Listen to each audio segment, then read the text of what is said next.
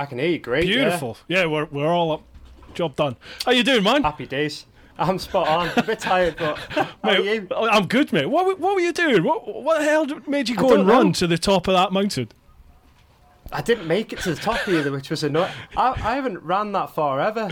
Um, I don't even run. I just one of my friends did it a week ago, and I thought, "Do you know what? I quite fancy that. Yeah. Um, and I just messaged him saying, like, would you do it again with me? And he, he said, yeah. So uh, I got to the bungalow just where Joey's Yeah. memorial is, um, and I, I, I was just knackered, so I had to stop. Was- Uh, that was I like just eight- trying to. Eight point something miles, wasn't it? Yeah, yeah.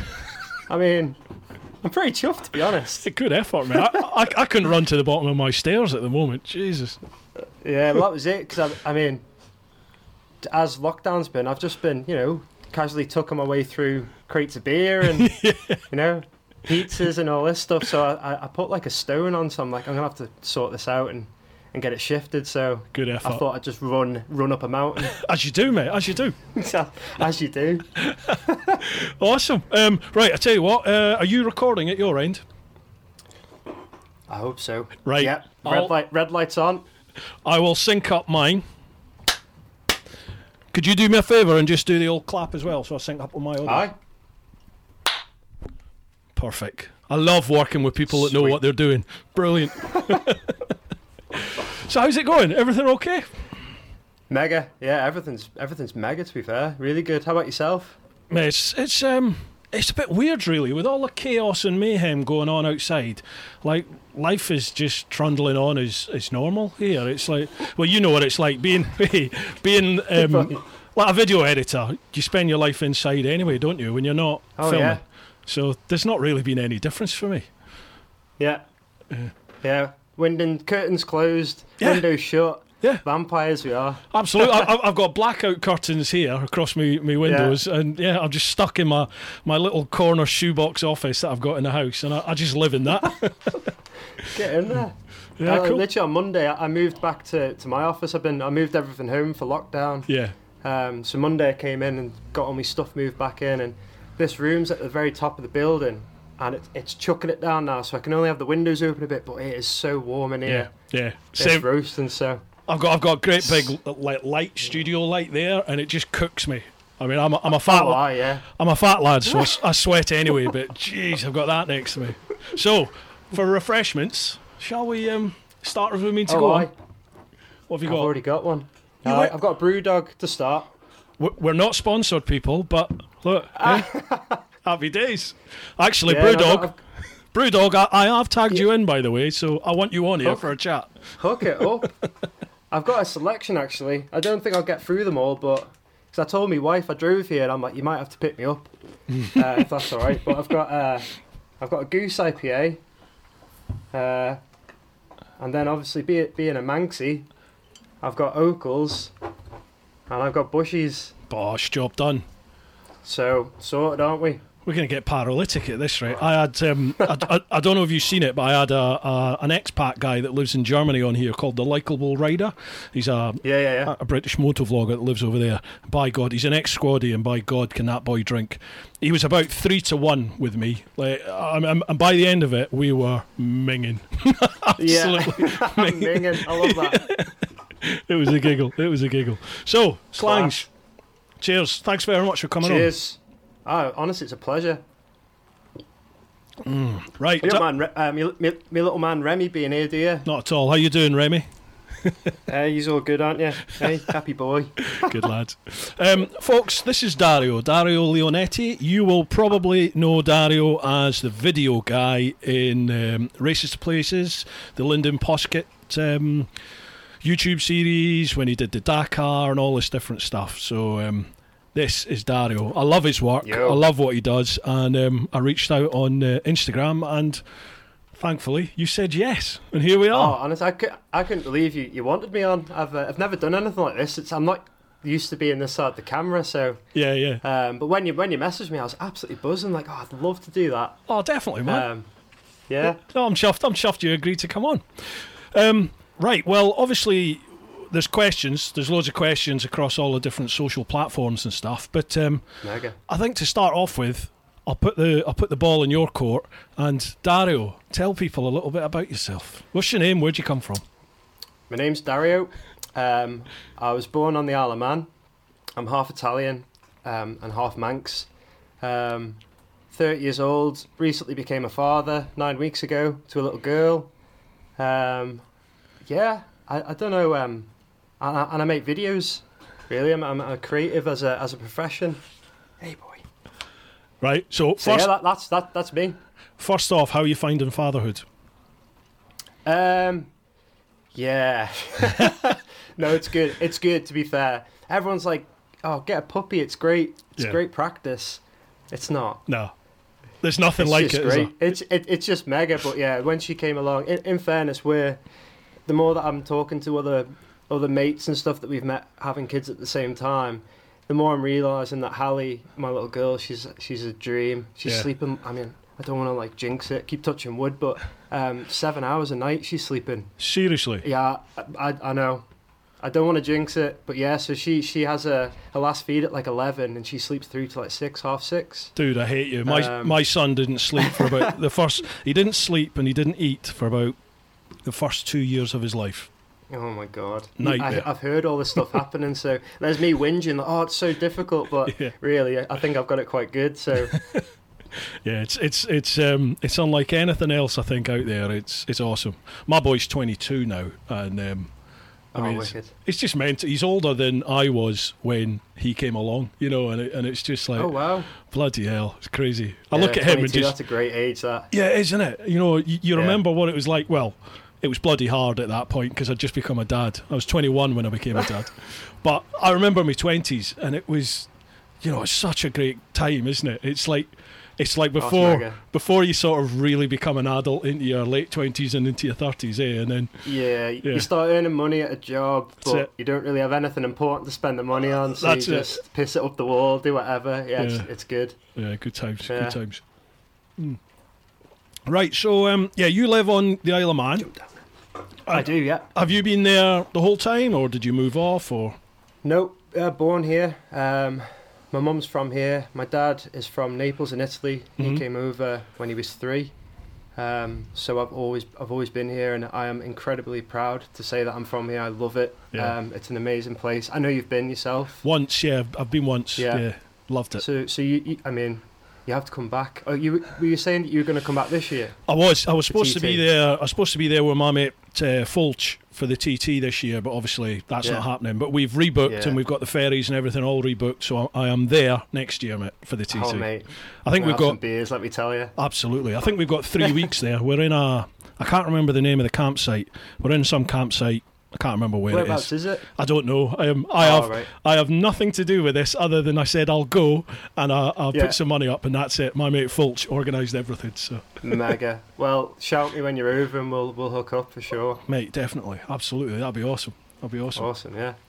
So, um, how does somebody from the Isle of Man, how do you get into like video creation, content creation, and then get, you know, aligned with Lyndon and end up doing going to the Dakar and filming the Dakar and all these amazing races? Um, so, ever since I was quite little, um, I'd always, I mean, I had like a real crap camera back then. It was like, you know, potato quality, but I could make videos on it. It was like the first time those CF card cameras come out. So, uh, I got one off eBay and I just made videos of me skateboarding with my friends and jumping my bike and um, running, jumping into bushes and just being a young kid. Yeah. Um, I've always liked video. I've always been making videos. Um, went to college, did like an art degree, discovered graphics, Photoshop, Illustrator. Went on to Sheffield Hallam University, which is where I then sort of uh, dipped my toe in animation. Mhm. Um, uh, and then from there, I came home, and there's a there's a post production house um, on the island called Greenlight Television, right. and they do the, the TT. They basically do motorsport all over the world. And for the summers during university, I was pestering them like, "Can I come in? I'll make cups of tea. You know, I just want to come in and help and all that."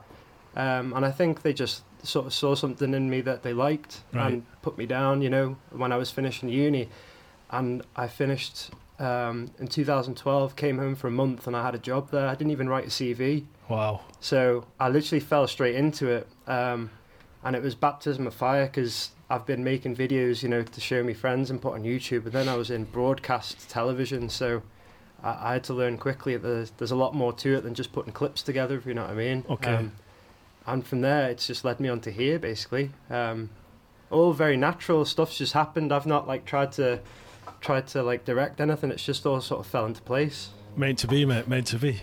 Exactly. Yeah. So how do you find? What do you find is like the major difference then between doing stuff for you know that for social platforms like YouTube and then that that step up to broadcast quality? What what's the major difference? Do you think? Um, it, I'd say the um, if you're doing something for, for YouTube, there's no um, there's no like um, legalities that you've got to hit. Like I mean, you can put anything on YouTube, Hmm. regardless of how good the quality of the video is or how the audio sounds. Whereas Yeah. television, there's literally if it's slightly too overexposed or your audio's too loud, it'll get rejected. Wow. Um, and you're working with like deadlines. If you're filming something at the weekend, like a motocross race, on the Sunday, and on Wednesday it's being sent to the broadcast house, it has to be right straight away because you don't have time to go in and fix stuff. Jesus. So you make the video and then you comb through it from the beginning again, make sure all your audio is correct, all of your shots are, are um, exposed correctly, your colours match. So Oh, um, I'd say just all of that stuff that dresses around the video. There's there's a lot more of that to it, and you have less time as well. So it's a little bit stressful. Um, once you get, you know, you do it for a little while, it becomes second nature. Yeah. Yeah, So- I, I mean, it's the, the time scales is probably my biggest. Well, that, that and lack of any creative ability, but I'd Yeah. say time scales probably my biggest Achilles heel because I just take I take so long to create a vid. I, I, I filmed a vid on Tuesday, which is going live tomorrow, and I've Yeah. literally spent. Well, I was up till sort of half two Tuesday night, half two this morning, and that's starting at about half eight, nine in the morning. Yeah, Uh, you know, and, and I just managed to get it uploaded before we started now, so my, my Patreon lot could see it before I it goes live. you. I feel your pain. And, I- and Yeah, that's I that- know how it is. that's a thirty minute YouTube vid, you know, and you're like, how do you? Yeah. I, I don't know. I mean, you did that To stuff for the honest- Dakar in a jeep. I don't know how you did that. There's like um, basically there's there's no you have no choice but to do it. Mm. Um, and it's amazing how when you when you know at four o'clock every day, um, there's a the TV truck at whatever bivouac you're at. Need, your video needs to be on the USB given to the guy, otherwise you miss it. And in fairness, I missed. I think I missed um, one. I missed because I was just too late that day, and another one we missed because the bivouac was closed, which was out of anyone's control. So there was two days I missed um, the transmission time. right. Um, but when you've got a deadline and a time, it's amazing how you can just literally start setting fire to the keyboard, bashing keys, and, and getting it done. Um, but yeah, it's not it's not exactly a nice experience. It's, it's stressful. But then when you hit the deadline, you post it and it's done. It's an awesome feeling. It's that that sort of. It's like an endorphin rush. You get it just on YouTube when you hit when you hit upload and publish. Excuse me. Yeah. There's just this sure. weird rush you get from it. It's crazy, isn't it? Well, you've you've created something from Hmm. scratch, and everyone's watching it, and then you get some nice feedback, and it's just like, oh, it's just it, it's a good feeling. I know exactly, I know what you're talking about there. Yeah. Um, it's lovely, um, especially when people are enjoying what you make. I mean, Um, there's going to be loads of questions, I know, but I mean, we're just having a wee chat just now anyway, so we'll probably cover some of this again. But um, like talking about feedback, do you get do you get much hate? Do you get much sort of troll action? no, I'd say um, I'd say the majority of the constructive criticism, let's call it, that I get in the comments um, is always about music. Um, oh, I don't like don't like the music track. Don't don't like you know, um, and it's never really anything else apart from people's opinions on music. And obviously, that's a very hard thing to keep everyone happy. So Yeah, I always just try and pick something that suits yeah. the particular mood or whatever's happening. But apart from that, um, no, I don't really get. I've not really seen Good. anything, Yeah, anything I've too negative. Anyway, I- I've been very lucky as well. I got a little bit initially because I I used oh what's it called Reddit. You know Reddit. I, Yeah, yeah, I like Reddit. Yeah. I, I ventured onto Reddit and oh my god, I was just I was ready to kill. So I thought, right, I need to come off that. And then um, yeah, music. That that's probably the biggest the biggest Mhm. amount of criticism I get is music and people not Yeah. liking the jump cuts because my style is pretty much all jump cuts. That's just yeah, my, yeah. my way of doing it.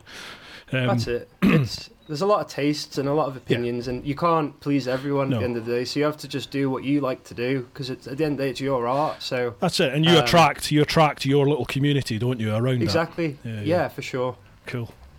I've Um, just quickly got to close this window because there's, rain Yeah. there's rain coming in. No One- worries. one second.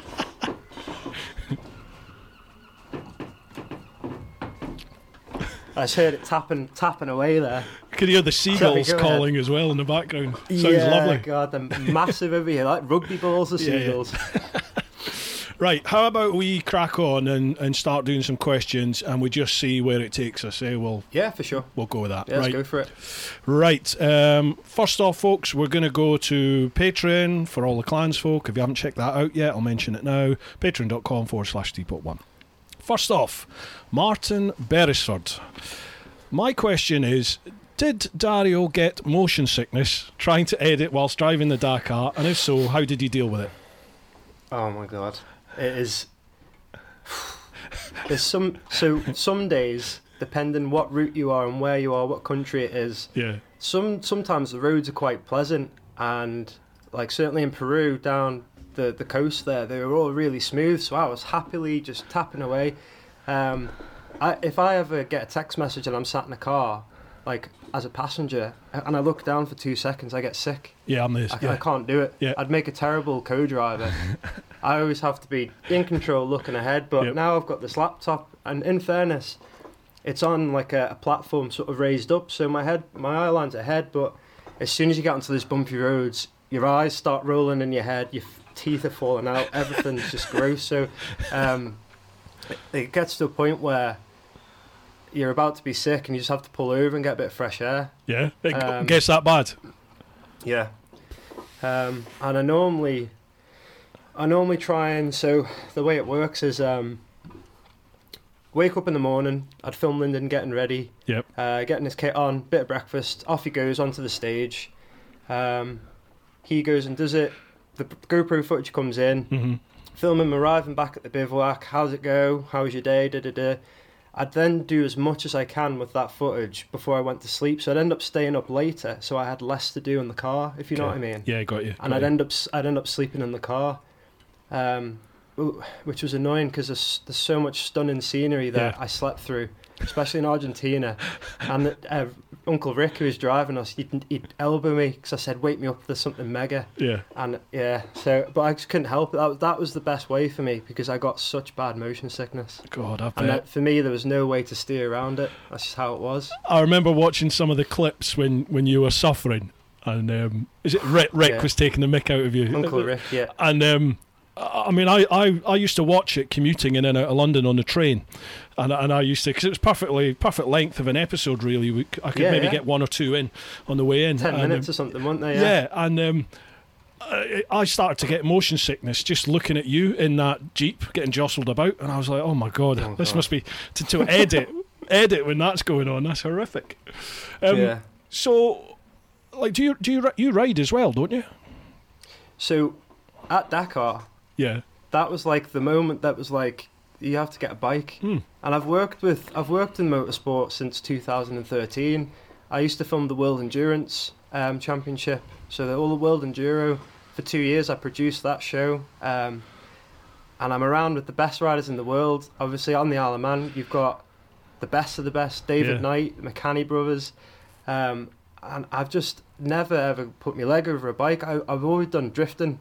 All right. I've always had cars Yeah, yeah. and I've always done, I've done drifting and, and all that stuff and um, yeah being away with Lyndon and I don't know what happened just sparked something I'm like when I get back home I'm going to buy a bike and I've been riding for two years now and it is the but the best thing I've ever done I'm gutted that it's taken me it was 28 when I started Yeah. that it taken me 28 years to do it Yeah. um, So I've got a lot of catching up to do, but I, I love it. I go to bed at night and I can't sleep because I'm thinking about it. It's, It's mega, really, innit? it's got me big time. Oh yeah, for sure. I was the same as you. I was I was late to the party. I was 32. Yeah, 32, 33 when I passed my test and yeah, so I'm, I'm part of me's glad that I waited till I was a bit older to do it because I I'm, Yeah. I mean, I've nearly killed myself umpteen times already, but I'm pretty sure if I'd done it in like my late teens, early 20s, I wouldn't be here anymore. Just, Yeah. nah, no way. So again, like we were saying, meant to be these things. yeah, I think so. Yeah, I think so. Yeah. So, um, are are you going to be doing any travelling yourself then on two wheels? Um. So Andy, one of my best pals, who came, uh, who I work with, Mhm. he came to do the the Africa uh, eco race. Yep. And I said to him when we were sat in the car one day, and I'm like, dude, do you like fancy doing this one day? Like, and he was like, I never thought I would, but I, I do. Oh, man. So I'd say in like 10 years' time or something, because I want another kid. So when I, hopefully, you know, Mhm. all going well, if I've got two, um, and they're of an age where I can go for, probably can't go for too long, but, you know, three three weeks or something, or four weeks, I'd love to. Yeah. Um, it's very appealing to me, and I, w- I promise myself that I will do it for sure. Oh, mate, what? So, and I've got the likes of Lyndon and that who I can ask, what, where should Yeah. I go? How do I do it? You know. Um, so I'm definitely going to do it one day. Mate, with your with your sort of skill level and creativity, the sort of content you could produce on a trip like that would just be mega. It's probably Yeah. I don't like to have regrets in life, but I I wish I could redo my world trip with Yeah. the sort of limited ability I've got now because I I mean I, I look at my my my world series and you look you look at it with a critical eye don't you you just look and you think oh Jesus why didn't you do this do that and Oh, the sounds yeah. crap and the pictures crap and oh, Yeah. I would just love to be able to go back and redo everything but I suppose that just adds to the the rawness of it Of course. yeah yeah, yeah. I mean, I don't know anyone in the creative industry that wakes up the next day and likes what they did the previous day. Yeah. It's horrendous. yeah, I'll sit there, edit a load of photos the next day, come in and be like, "What was I? What was I on last night? These are horrendous." Oh, I'm glad it's not Redo me. them all. Yeah, yeah, Um, so nothing's ever nothing's ever perfect and nothing's ever finished with what we do. yeah. But yeah, Cool. Yeah, you've got your own business, haven't you? Is it is it Bloom Bloom Creative? Bloom Crew. Yeah, five years in August it'll be. Um, self-employed, Wow. um, which has gone very quick actually. Um, is, do you specialise in sort of the, the motor industry, or is there any particular niche that, that you deal with? it's one of those, you know, if I could sit there and choose what I'd do, it'd be motorsport all day, every day, because that's Mm. what I enjoy doing. Um, I think that's what I'm good at. Um, but then there's like being on the Isle of Man, there's a lot of corporate work, um, Yeah. a lot of events. For a good until last year, I was doing wedding videos as well. So I was literally anything that needed video, and I was putting my hand up and going, "I'll do that." Blimey. Um, so I did a bit of everything when I started going self-employed. yeah. Um, but ideally, if I could just do motorsport, that would be the one for me, definitely. Awesome. And Yeah. What's the plans then? What's what's your future plans? If everything goes right, what's the plans? So, uh, Bloom Creative's, my current company, it's just me. Mhm. Um, then I've got Luke and Andy, my two my two very close friends. Um, they've both got their own companies. Um, Luke does motion graphics and animation. Andy Hmm. does a bit of everything, film and animation. We last year formed up and made Visual Picnic, so it's one company with the three of us under. Nice. So the the aim is to, to start doing more more high end work, and I mean, there's a few that have come close. We we had a last minute one come in with BMW, uh, Motorrad, World Superbike. Oh, If it, they would they admitted it was their fault because they were so last minute. We chucked a quote to them, and they just said it was too it's too late. Like, but we'll shout you in the future. So you never know tomorrow who's going to email or call you but if they want to shout me and the boys you know would happily happily do some stuff but it's one of those like i want to just see what happens naturally like i never even um tried to to land all this work of Lyndon it happened by accident so that's how everything's happened so far so i'm just going to keep letting things uh naturally happen i think right. Awesome. yeah Man, yeah, brilliant, brilliant. It's it's great to see how things are developing for sure. Yeah, awesome. oh definitely I've just seen the next question or who it's from. Pete English. He's got a bit of a reputation, has Pete. And uh, he, his questions are normally the more um, obscure or thought provoking. Last week, Okay. last week with um, Phil from Paint Nation, it was it was quite reserved, and it sort of took both of us aback. Really, we were like, "Oh, we weren't Yeah. expecting that." So I think I think he's he's he's going to try and uh, prove a point. making here. it up? Making up for it I here? think so. he? Oh, seri- Okay. maybe not. Serious question first. Lyndon's Races to Places series has been fantastic to watch and comes close to second to Bruce's Round the World trip. Good man, Pete. Thank you. So, what's next for the channel? Are you going to concentrate more on the races, or will there be more touring involved? Well, we kind of we've covered a fair bit of that, but over to you. Yeah. So before I go any further, just so you know, um, I spoke to Lyndon yesterday, and he is so keen to come on here. Seriously? Yeah, I know for sure he'd love to. So Oh um, man, like after here, I'll I'll like I don't know if you've got him or on Instagram or but he's he's keen. He, he'd love to. uh, yes, yes, so- please. that would be awesome. Yeah, because Oh. he uh, you, you'd need um you need hours to talk to him. He's got he's got some stories like so. But yeah, so he's he's definitely up for it. Oh Um, mate, I appreciate that. Thank you very much.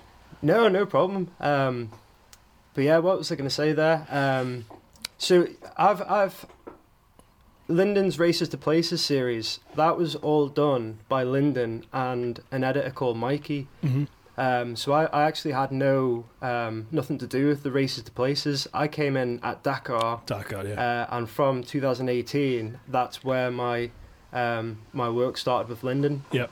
So obviously he's he's finished his world travels now. He's done the whole place. He's come home. It's all Now loved I up now, isn't it?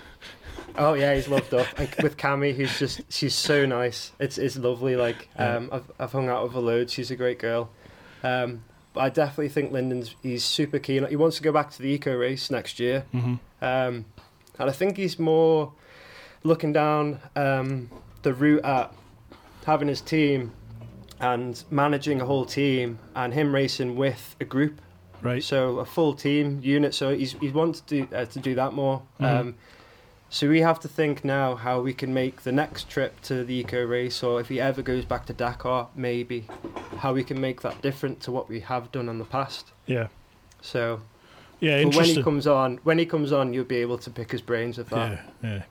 So, That'd be awesome, yeah. So that's interesting. So you're you're already trying to think how can you, you know, step step in front of the curve and do something different Yeah. for the next one. Lyndon never wants to do anything twice. He's Yeah. always wanting to better it, or Yeah. if it can't be, you know, if you can't better it, how can I like swerve around and make something, take a different angle at it? Mm, yeah. Um, so, yeah, I mean, we've not even had a chat about this next um, eco race, but I like I know how I'd like to tackle it, but I think we'll keep that okay. stew for now. No, fair Um, enough. Fair enough. So, because the daily videos are great, um, they're just they're ruthless because Mm. You're so you have so little time to do them. So at the end of the day, you have all this footage, and you're like, oh, there's so much stuff that I couldn't include Yeah. because we had to keep it into 20 minutes, and we had a day to make it. So I'm like, what if we had more than a day to Yeah. make it over the whole event? I Yeah. don't know. So What's what's with we'll the see. twenty minutes with the with twenty minute limit? Is that a personal thing or no, something that's um, so stipulated? Dakar was 10 minutes Hmm. and Lyndon was in a contract, so he was allowed seven minutes per episode of morning, waking up, bivouac, um, interviews, da da da, and he was allowed three minutes of GoPro in stage footage. That Right. was just what Dakar uh, agreed to. It was what Lyndon um, he, he paid for those for those rights, basically. So that Right. was. The, I mean, give or take 15 seconds here and there, but that was the, the framework we had to work with there. Um, Eco Race, Lyndon basically said, look, Dakar, every day at Dakar, I could have made a 20 minute hmm easily. There Yeah. was so much good footage. Ah, it was a struggle to cut it down. So I said to Lyndon, we could easily do 20 minutes a day. So he approached Eco Race and said, is it, are you cool with us doing 20 minutes? And they said, look, 20 minutes and you can do as much GoPro in stage footage Wow. as you like. They were really supportive. They were unbelievably awesome to work with. Anything that we needed, um, they were literally, oh, we'll do that for you, we'll help. And Yeah. we ended up sharing footage with each other, and it was just a pleasure working there. Dakar was a little bit more tough.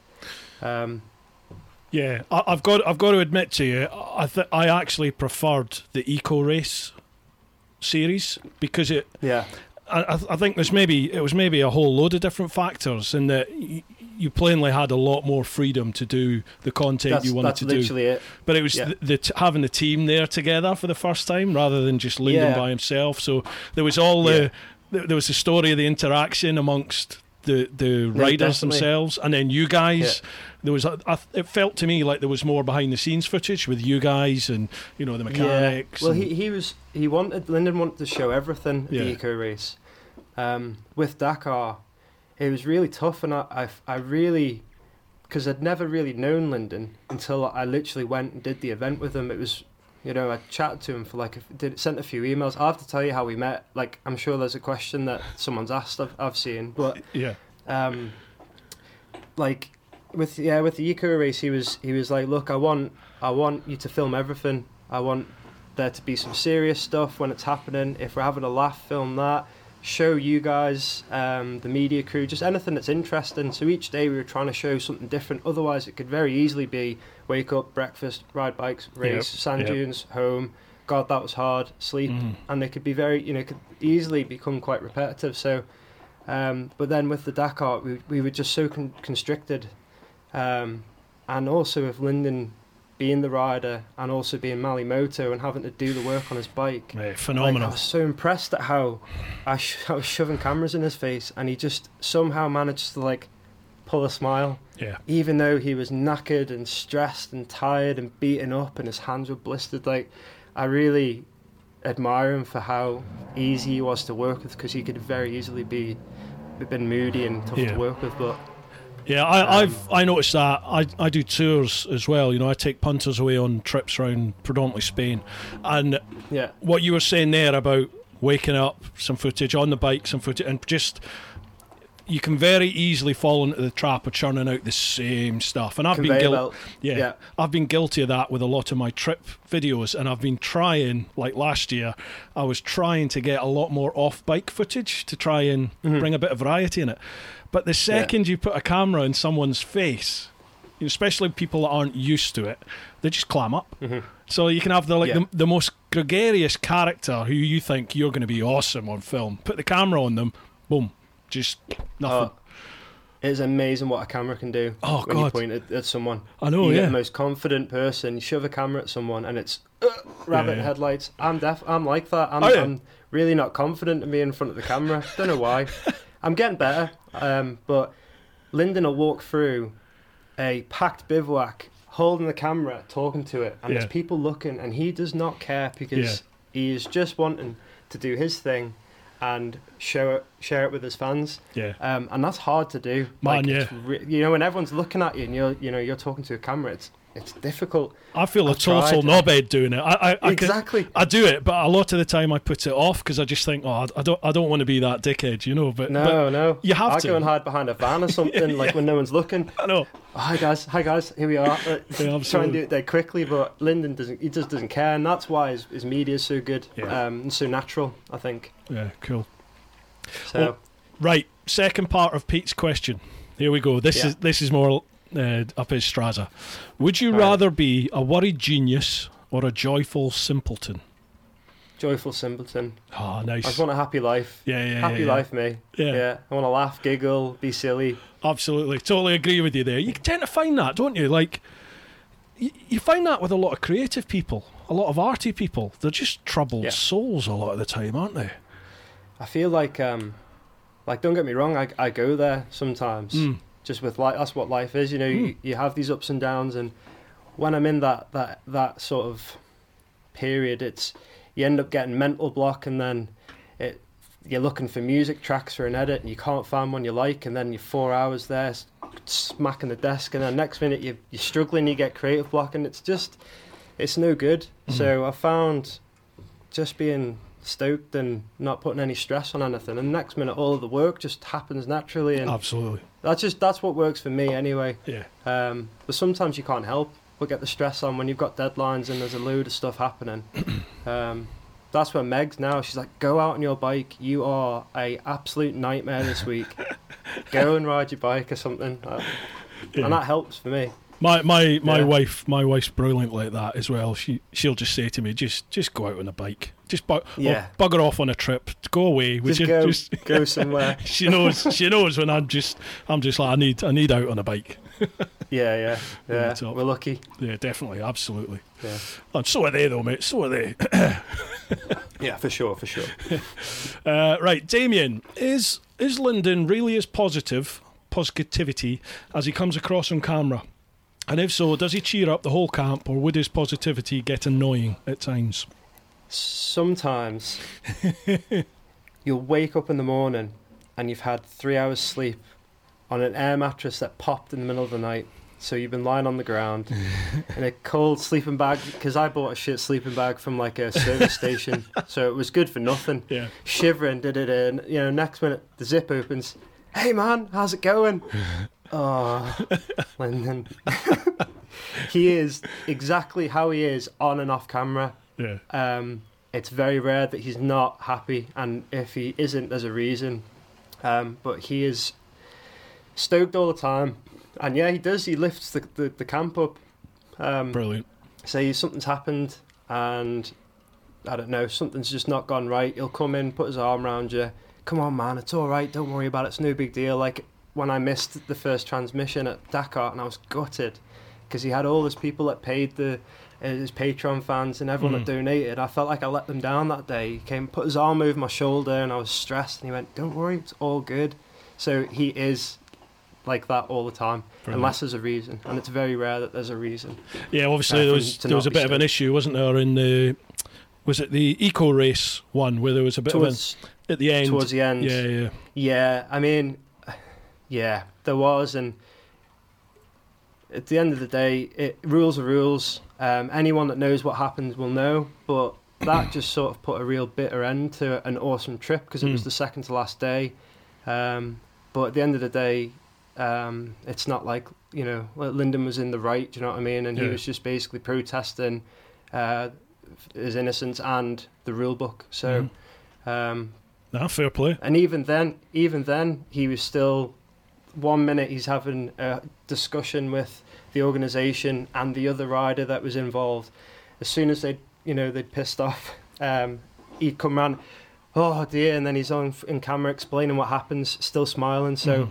he's got an awesome head on his shoulders. Um, It's with stuff fantastic like to to have somebody like that who's so positive about everything and so balanced Yeah. about everything, and can you know yeah they can play the they can play the serious man when time needs, but they they also very. Um, uh, what's the word I'm looking for? They're very sensitive to the, the group dynamics, and like you said, when when the people need an up, they're there for you. Yeah, he almost puts himself last. Hmm. He tries to s- stoke everyone else up, and once everyone else is happy, then he'll then deal with himself. Then, and whether that means he has to go in his tent and be raging on his own, and not affect the vibe, that's what he'll do. yeah, Um, anyone else would be like, "Fuck everyone! This fuck, get the camera out of my face," yeah, you know. yeah, But yeah. he knows he can't be like that. So I've I've got a mate of mine, little Ed. He's a he's an ex bootneck, ex ex marine, but he's a short in stature. He's like he's like you take an action man and just shrunk him a little bit, but he is he's the nicest geezer you're ever going to meet in your life. I mean, you can't you Yeah. you cannot even contemplate the fact he's killed people, but you know he's just. He's the most positive man you'll ever meet in your life. It's like morning, men, Yeah, starboard yeah. ten, and we go away on we go away on bike trips, and literally six o'clock in the morning, he's up, he's out, he does his yoga, he does his PT, and then he's at breakfast, fair play. and he's like hundred percent right from the get go, Yeah. and he just doesn't Yeah. stop for the whole week. By the, by like day three, people are like, Jesus, Ed, just tone it Dude. down, you know. But Calm down. he gets everybody going though. He, you know, he keeps Yeah, spirits yeah. up. You need Yeah. someone like that. Yeah, definitely. God, I'd love to be able to get up every day and do a bit. I've just started doing yoga. Have you? How'd yeah, you find it? Just very recently. Um, I actually started doing it to help my enduro, help riding. Yeah. Um, I've only done two classes, and then lockdown kicked in, and the, the place I was going to is, is shut. So um, they're in fact the opening I think next week. So I'll be back down there. Uh, it's hard though. Yeah. Bloody hell, it's harder than I thought. I thought you'd just sort of stand and do Yeah. stretches, but come out there sweating. Do you know, so many people have said to me, you need to do yoga because I'm like a, I'm like an ironing board anyway. You know, I, even in my my I used to play rugby at a reasonable level, and I was reasonably fit then, but Yeah. I still wasn't. I still was not flexible in the slightest. And obviously now, Yeah. like we're talking twenty odd years ago since I've played a game of rugby, so I'm carrying way too much timber. I'm really unfit. But people are saying do some yoga and you'll you'd be Yeah. amazed at it. I'm like I can't bend over and touch my toes, let alone Can't tie my shoelaces. doing all that malarkey. Yeah. But yeah, I, I do need. I, I've got to do something. Jesus. Yeah. Yeah. Well, there's a class over here, and um, the guy that takes it, it's, it he has it. Um, all the road races and motocross riders go. Yeah.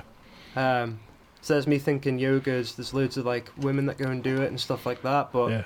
there's this class, and it's all the road races, do the Grand Prix, and Mhm. some TT riders, the Yeah. motocross boys, and it, it helps so much. Just you know, obviously how physical riding a bike is. Yeah. Um, if you're a little bit more flexible, it, it helps. It's- So It's that's why amazing. I've gone for it. When when you start talking about things like yoga, like yoga and like diet, you know, intermittent fasting and all this, when you start talking to geezer, other geezers about it, the amount of blokes that turn around and go, "Oh yeah, I do that," and you're like, I've Jeez. actually just started doing intermittent fasting. "Have you?" two weeks ago, yeah. Two Yeah, weeks yeah. ago. Yeah. Mm. It's whatever works for you at the end of the day, but I, I only doing all this stuff because when I'm doing a, because I've started racing and I'm like three minutes into a test in a plantation and I'm absolutely knackered. Mm. And then there's lads going past me that I'm just as quick as, but I just don't have the fitness and I'm just fed up of it really. So that's why I'm all running up mountains and trying to shift a bit of, uh, bit It's of not- weight and get fit. So it's not a bad thing, dude. For physically, mentally, I, yeah. when when I do when I do get my ass out and either do some running or get to a gym, which is hasn't been for a long time now, but Mhm. you definitely do feel uh, better mentally. You, you know, every, everything everything lifts, doesn't it? Have you noticed that also you can get work done quicker? You Yeah, kind of sit at your desk with a bit of spring in your step and you start cracking on. definitely. It just helps everything. Yeah, I think I think it must be that testosterone boost. You must get some sort of chemical boost your endorphin boost or something. Definitely. And the feel good as well. The, Yeah. the thing that, oh, I've done something good there. I'm, oh, I'm buzzing. Yeah. I'm going to, yeah. God, I'm gonna have to get out running, and bloody hell, God, Find the nearest mountain and run up it. For, just, just do it. Don't even train. mate, I hate running. Running I hate it is as well. bollocks. I hate it. Yeah. So I had my Garmin on today Oh, yeah. and I burnt just over 1800 calories. The Bloody exact hell. same. It's a lot, yeah, I mean, but I also went out green laning a couple of weeks ago for a few hours and I did the same amount of calories apparently according to my watch. Did so, you? Running, yeah, yeah, I did a like a two and a half hour. I mean, we were flat out everywhere, and there's some really tough lanes. Um, got stuck a few times and all that, and Yeah. I, but at the end of it, hit stop on me watch, and it's, honestly almost the same amount of calories burnt. Well, I did. So- I, I went down to to southern Spain just before Christmas.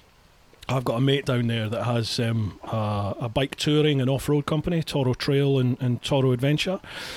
And I have this thing about going off road. Like despite despite having ridden around the world, I hate off roading because I don't know what I'm doing. Oh, do? I'm I'm shit Yeah, at yeah. it, and like I, I did my world trip on a jigsaw, so it, it was just I pa- you paddling. You know, it wasn't proper off roading. It was I was off road, but I just had my feet down where I, you know it, Mhm. it was just paddle my way across. And he's my mate's called Lyndon as well, and Lyndon has been saying, you know. Come down, we'll go off road because I always go down and go on road on the GSs and stuff. He's like, Yeah, come off road. I'll teach you how to go off road. So, all right, okay, let's do it. So I went off road with him on these Husky 350s. Okay, yeah. Hated it. Hated it. Oh, really? I just what about it did you hate? the the lack of be- I, I felt so out of control Right, yeah. b- because I just didn't know, know what I was. mean. Do you know, like I'm Yeah. I'm 20 stone. I'm I'm sat well not sat. I was stood on this little 350 thing, and I couldn't Yeah. I couldn't find the right balance point for it. So I was either too far over the front, or as soon as I touched Yeah. the gas, I felt like I was back here, and I just Yeah. I couldn't I couldn't stand up properly on it. I just I didn't like it. That's fair enough. It's one of those. If you're not used to it, then you're not used to it. But there, Um, but there were there were there were moments when things just went right, and I thought, oh, oh, What I, a feeling. I get this. And then all of a Yeah. sudden, it would just be sheer terror as I saw rocks. Yeah. And, you know, it was just like, no! Yeah, Well, I- like I go out with the lads, the lads here, and, and they're all way way better than me, and I think that's why I've I've come on a fair bit trying to keep up with them. But Right. they know all of the green lanes on the Element, and there's hundreds of them. Um, so I'm trying to keep up with them, and next minute. A hedge is just coming and a big hard left, and I've like rode into hedges and gone into ditches, and they're all ahead of me. So I like dust myself off quickly. Get oh yeah, get on the bike, get on the bike, catch up with them. You're right. Oh yeah, fine, absolutely fine. just nearly died, but it's cool. So you don't, you don't need to know that. Like, so I know what you mean about the being out of control. Um, I'm slowly getting a bit more used to it, but Yeah. when you see someone that knows what they're doing, it's a bit like even when I used to when I used to film the World Enduro series, Yeah. and I went around all the world filming and the Super Enduro, the indoor stuff, and I thought, bloody hell, that's impressive. Now that I actually do it myself. Like seeing what Lyndon does through the dunes and everything for 18, 16 something hours a day. I now I can really appreciate the Flat out. how brutal it is, flat out. Jesus Christ. Fair play, boys. You know what I mean? Uh, Fair like, play. like everyone I know that goes off road just says, "Well, it's it's easier when you go faster over sand," and I'm just like, I've heard that too. What I mean, what I can't I can't get over that bit in my head. Just gas it, go flat out, and you'll be okay. And it's like, yeah, but what? Then you watch like the footage that you did, where all of a sudden they just hit that really soft sand that just just grabs the, the wheel. Oh, next minute the bike's the bike's stuck in the grass Yeah. in the sand, and you're 20 Oh. yards ahead of it or whatever. Yeah, Jesus, I don't know. Oh, It's man. bra- they're brave lads, brave lads. yeah, it's crazy. It makes good viewing though, tell you. Yeah, it does. Uh, right, next question we have. Uh, I, that I was went off on one there, didn't we? I don't worry about that, mate. This is what this is all about. It's just it's just Cool. conversation, isn't it? See where see Yeah, where we go with it. Uh, there's another question from Damien, but I think we've already well we have covered this. What was editing on the move and under what looked like serious time pressures, like for the Dakar series? Yeah, Well, yeah. The, the Dakar was way more. I know we've talked about it. I'll just quickly. The Dakar was way more strict. Like Mm. we basically were given a a 15 minute uh, satellite transmission time. So they were they were sending the video edit from the truck to somewhere in France, and then from France it was being sent to uh, a guy called Greg who was looking after all of the uploads and typing out all of the information about the videos. He was sorting all that out. But Right. if you were if you were late, this group of French lads in this truck, they were sorry, you know, you're Right. late, or ooh, you know, it was stressful. But Eco Race, they understood what we were trying to do, mm, which was make awesome footage yeah, to not only cover Lyndon and the team, but also help uh, promote, Promote. their event, which is still quite a new event. I think it's six or seven years. Definitely. um, it's been going for, so it's it's growing quick. It's uh, um, but we're we're we're on the same side, trying to push uh, push it through and get it in front of more people to look Yeah. at. Um, So if one day, look, God, guys, we're going to be like an hour late. It's fine. Don't worry. Just come at this time, and we'll move some stuff around. And they were just really happy to help, and they were real. They understood that it's difficult, and some days shit happens, and yeah. um, you'll hit shit road, and you feel sick or you're tired, and they, they were just yeah, they were awesome to work with. So if, if anyone from the eco race is watching this. Um, they already know because we said thank you a million times, but honestly, thank you for being so awesome to work with. Yeah, and, and as a as a punter watching that, it- really does show because you know you, would think something like the Dakar would be like the main event in terms of a, a viewing spectacle, but the Yeah. eco race, the eco race was was definitely you know a step up, definitely a step up. We almost got the the feeling that sometimes the Dakar didn't want us doing Mm. what we were doing, yeah, um, and I do I almost like we were stepping on their toes, or because 2018, um, I know last year they stepped it up big time, and their um, their social media presence was there was a lot more. bounds Yeah, more improved. You know, they were all over the Instagram stories, and there was media constantly. But when we did it, our viewing figures were almost. In fact, I think some days they were more wow. on YouTube. So I don't. I. I just maybe I don't know, but maybe they weren't happy with that, or they were getting annoyed. I, d- I don't know, but. The, the eco race were completely the opposite. Yeah, no, that's Um, cool. That's just cool. That, They were just buzzing, buzzing to have us there. So Yeah, nice. Right, Stuart Bailey. If a motorcycle has a soul, which bikes will go to heaven and which to hell, and what characteristics would be considered as sins? Bloody hell. Fuck. Okay, now we need something Um, more. I think we need something stronger than beer for most of these questions. They get know, they get quite obscure, that. don't they? Yeah. That's deep. So, I mean, like I was saying earlier, I'm definitely more of a car guy. Um, I've only just come to bikes recently. Um, I don't know. I'm I'm not biased enough towards any Right. brands or You- anything. I've got. A, sh- I've I start with a KTM, a 2001 KTM, 252 stroke that had been pulled out from the sea, and I bought it for 700 quid. And it started, and that was enough for me. And I learned on What, a. KTM I- started? First time actually, and it was cold as well. My, Andy, Andy, one of my best mates who I work with, he came and he was all like touching the, the pipe. Oh, it's cold. Yeah, start it. Start straight away. He was like, buy it Wow. right now, buy it. Um, so I did my time on that, and I've now got a 2018 factory 300 Sherco two stroke. Yeah, look at you. I, I love. Oh. I know. Factory, full factory boy. Um, they're, they're the only two bikes that I that I know. Um, so I don't know if I can answer that really. Um, my Okay, dad's then. got a Harley Davidson V Rod. Oh, I know yeah. some people don't like Harleys, but I see how my dad is when he rides that bike and he Yeah. loves it. Yeah. Um, he wants an MV Agusta, Does he? but he'll admit he, he wants one. He'll never get one. He's the first person to say, if I get one, I will kill myself. Hence why he's got the V Rod. Um, I like the old Ducatis. Um, there's there's not a bike out there that I could say that I don't like because I don't really know enough. If you know what I mean, does that make sense? No, I no, I get you. I get you. How do you how do you feel about that question? You probably answer that better than me, definitely. Well, I'll tell you, I'll, I'll give you my answer in terms of bikes then, and then we'll go to you on cars, seeing as cars are your your, Okay. your thing. Sweet. Right. Yeah. Motorcycle has a soul. Which bikes will go to heaven? Right. So who are the goody two shoes of bikes? I've got to admit, I I haven't test ridden that many, but out of the ones I have, I took out the Triumph Tiger 1200. I took that to the Pyrenees um, last year. If you've not seen the series, there'll be a link somewhere here. Uh, and I got to admit that to me felt you can spank it. You know, it's got it's got a little bit of a bad boy side, but it's definitely more of the school prefect than it is being behind the bike sheds having a fight. The naughty you know? boy. Yeah, Yeah. definitely. So I would put I would put the Tiger twelve hundred. That's going to heaven. I would say. Um, what else have I ridden that's a bit? Hmm. Now, people will think I'm insane here. I test rode a 2017 or 2018 BMW S1000 XR. Now, it's a Yeah. rocket. It's a rocket ship. But Yeah. it, it just felt meh.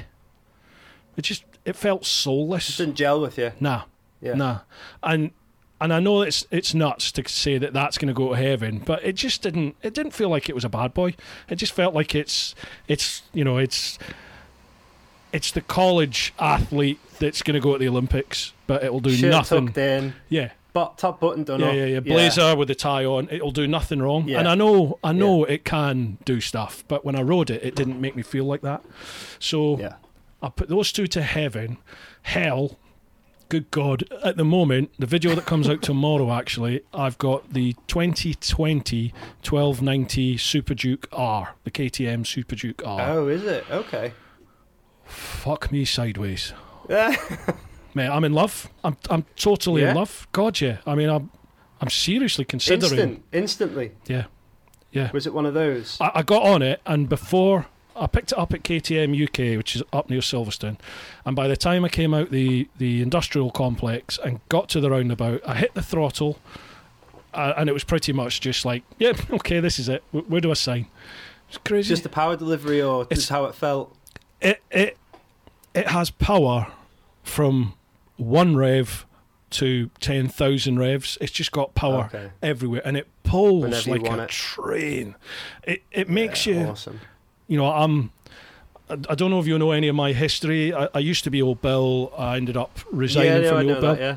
And there was Uh-huh. there was a, a complaint about speed and all this sort of stuff through my videos. So I, I still try in my videos. I, I do try now not to be a dickhead. You know, I try to keep the speed down, and you got to Yeah. fly. You got to fly the flag, haven't you? So. Sure. So when I'm when I was filming, I was doing my I was sticking to my thirties and my forties and doing my best to just. nah, nah, nah. But even at 30 and forty mile an hour, this bike made me feel makes me feel like I'm eighteen years of age. wow, It's awesome. that's cool. I loved it. Yeah, that's interesting. Absolutely loved it. So that's definitely coming to hell with me. And um, Yeah. I like how you know you're going to hell. Oh, God, yeah. coming with you. oh god, yeah, I'll see you there. I'll, be at the, I'll see you at the bar. I'll get the first round. Yeah, definitely. Um, yeah. And people are going to look at me and go, "Fuck off." I would take a GS. I would take a GS to hell. Hey man, it's your opinion. I, I, I don't know. Do you know what I mean? So tell me why you take a GS.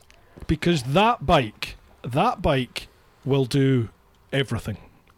Everything. Yeah. If you want to trundle down to Starbucks calf in your BMW suit with your panniers and look like you're going to go in long way around it around the world, but you're just going to the calf Yeah. and back. If you want to do that, the bike will take you there in perfect comfort. If you want to go to Donington and give it some, maybe not Donington, that's a really fast circuit. If you want to go to Brands Indy circuit, nice and tight, you can go to Uh-huh. Brands Indy on a GS and you can mix it with with the other riders there. Maybe not in a fast group, but certainly in the novice Yeah. and media and intermediate. You can that thing will do it'll do well on the track.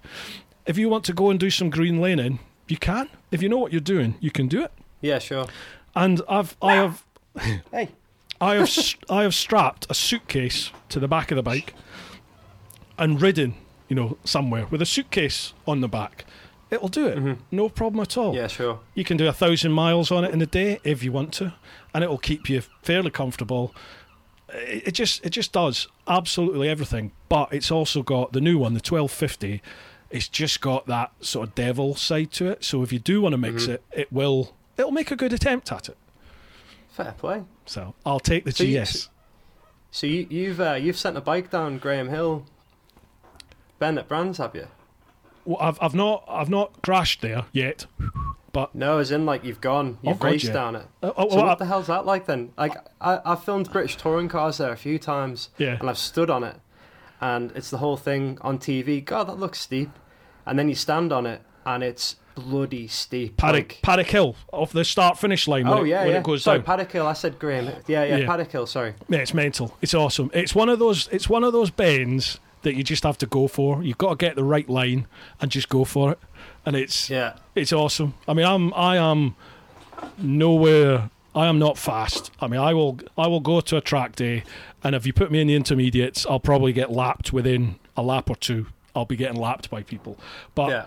it's one of those those bends where you just have to pick the, the line, keep the power on, and and just go for it.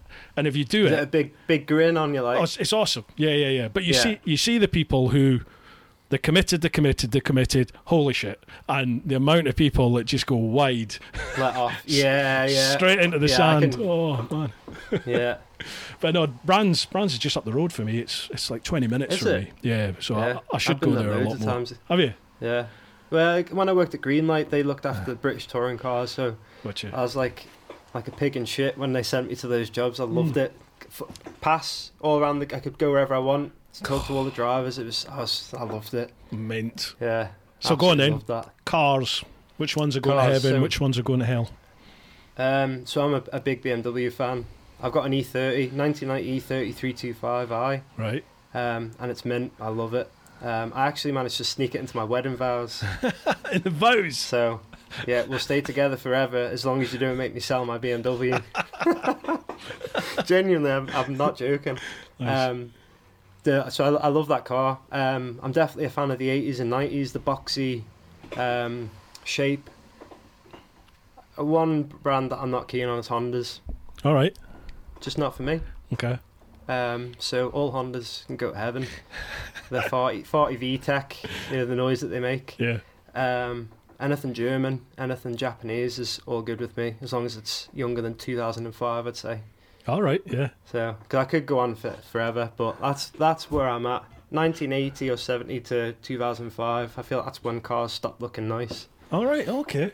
Why is that then? Yeah. What, what what was it? What is it about Dunno. these newer ones? they they've all just gone. Um, all the modern cars are all very bubbly and round and big, and I know it's obviously a lot safer, but I can't. I just can't see past the old boxy, the old Fords. Yeah. Um, just the body lines. I don't know why. I've just always been a fan.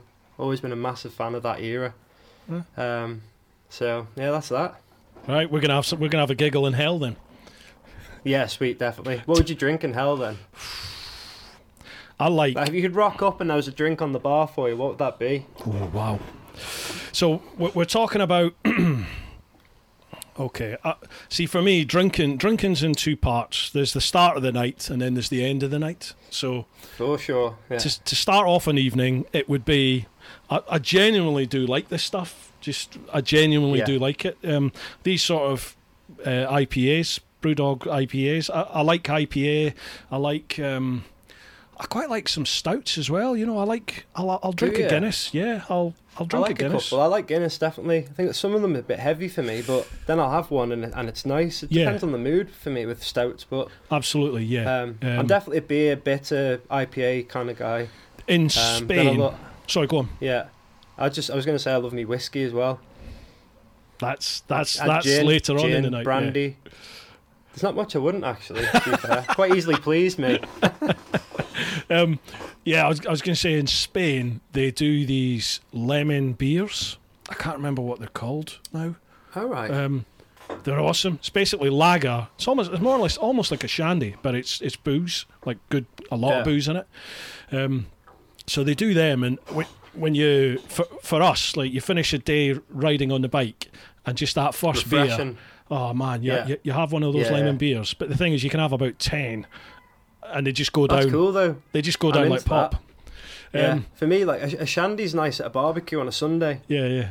because you can have a few of them, can't you? But they're That's not right. going to wreck you for Monday. So I'm with you on that one. You wait. You wait till you get towards forty. Oh mate, Honestly. well, yeah. I I I used to in my younger days, like end of teens, all through uni. I, I went to uni and stuff, and I would say from about eighteen to my mid twenties, maybe even late twenties into my thirties, I drank a. I did drink a lot, a lot. Yeah. Uh, I, when I started in the old bill at mid twenties, it's not so much now, but there used to be a really big social drinking culture there. So Mhm. you'd finish, you know, you'd finish, you'd finish night duties, your, your week of nights, and then you- you'd have a week off. So as soon as you finish nights, it would be straight to the early house. On every borough Yeah. had had a pub somewhere where you could get a beer. So it's like on telly where where there's a, a bar where all the cops go. Yeah, yeah, yeah, pretty much. Yeah. Yeah. But I mean, it wasn't. It wasn't. You know, it's not. It's not a cop bar. We didn't. We yeah, didn't have that's that. just where everyone went. Yeah, but it's it's like where the market stall people went, or the builders went, Sure. or you know, people that are up early hours of the morning and they're done the work by six, seven o'clock. So the the pubs are open, and you can go in there, and have a few beers, and But that was your place where you went. yeah, yeah, yeah, yeah. yeah, Yeah, we used to go up Borough Market up in um, uh, in Southwark in London. That used to be our one. Um, but I, I found as I got sort of into my late thirties, a hangover, a hangover would go from being a day to like four or five days. It would just Oh, yeah, yeah. crucify me. Yeah. So- And then you feel bad because of the Yeah. time you've lost what you could have been doing. Yeah. Instead, you're in bed or you're whinging around with a headache. Yeah. Oh man, yeah. And I've it's I've got slowly starting to get me. it, it, it'll come, it'll come. Yeah, I've heard. Yeah. And you, you mentioned whiskies. Whiskies, whiskies, my thing now. Um, I would say as Yeah. the evening progresses, move on to the whiskies, get the cigars out. Yes, love it. Nice, Awesome. nice malt Yeah, that works cigar. for me. Not malt whiskey. Love it. Uh, okay, yeah, so that's heaven and hell. Job done. Yeah. Next one, Dave Pighills. Bruce, my question for you both would be Is the age of the full dress touring motorcycle over? With the exception of BMW R and K models and Honda Goldwing, full dress tourers are either discontinued or remain underdeveloped after many years, uh, like the Pan European, Yamaha FJR, etc. Will future tourers be adventure bike based? Oh, cool. What do you think about that? I think it's like anything. Stuff's just technology's developing. Things are getting smaller, more compact. Mm. People are realizing that you can use stuff for other things. I th- Again, I mean, I, I've not got much experience in that sort of field, but I, from an outsider looking in, I can see that you can probably do the same thing on a on a newer bike. Mm. Um, easier, have more fun. It's I, but then I, I suppose there's always going to be the the guys out there that want to still do it the old way, if you know what I Yeah. mean. So Yeah, yeah, yeah. um, I I don't know. What do you think? I think there's a couple of parts to this in that I think a lot of the a lot of the people who who grew up onto sports bikes you, you know the I would say the majority of the biking community out there is fairly long in the tooth these days. They're in their mid 30s up to the 50s, 60s, maybe even 70s mm-hmm. or, or more now. So those people that were riding sports bikes in the 80s and 90s and, and even in the noughties, you know, we're now 20 years on from then. Yeah, And, yeah, yeah. and people are finding that they don't want to be cramped up in a sports bike. Even on a, a big tourer like that, some people want yeah, they want a new bike and and the new adventure bikes in particular you know the likes of the GSs and the Triumphs and the Ducati Multistradas the KTMs all these things these big Yeah. adventure bikes give you more performance than like those bikes do from 10 15 year old Yeah. technology for sure. But they do it probably even more in a more comfortable riding position than they do And efficient. and they've, yeah, yeah, yeah. and they've got all the gizmos. You know, the the yeah, as you said, they're, they're more fuel economic. They've got ABS, traction control, anti wheelie. They'll have Bluetooth systems built in there. Some of them even have like speakers on them. You know, entertainment Oh, systems, nice. heated seats, heated grips. I was about to say, do have heated seats? Yeah, yeah, a lot. massager. Yeah, a, a lot of them. A lot of them have have uh, heated seats. Yeah, I don't know if they do Yeah. the the maybe the Goldwing, the new Goldwing might. Yeah, I mean, it's like thirty five grand or something ridiculous. It's insane. yeah. But fair um, play. you know, I, th- I think the modern bikes now are they they just offer a lot more and in more comfort and every bit as quick. So Yeah, and I suppose not, like the, the more newer bikes, you'll you'll get a bike that can do it's a Swiss Army tool almost. It can do Absolutely. a bit more of everything as opposed to being Yeah. a specific thing to do. Uh, you know, one type of riding. that's it. Like your Um, BMW that's just a- R1250 GS. Yeah, People, some people love that. Other people hate it. The comments I get about being a GS fanboy.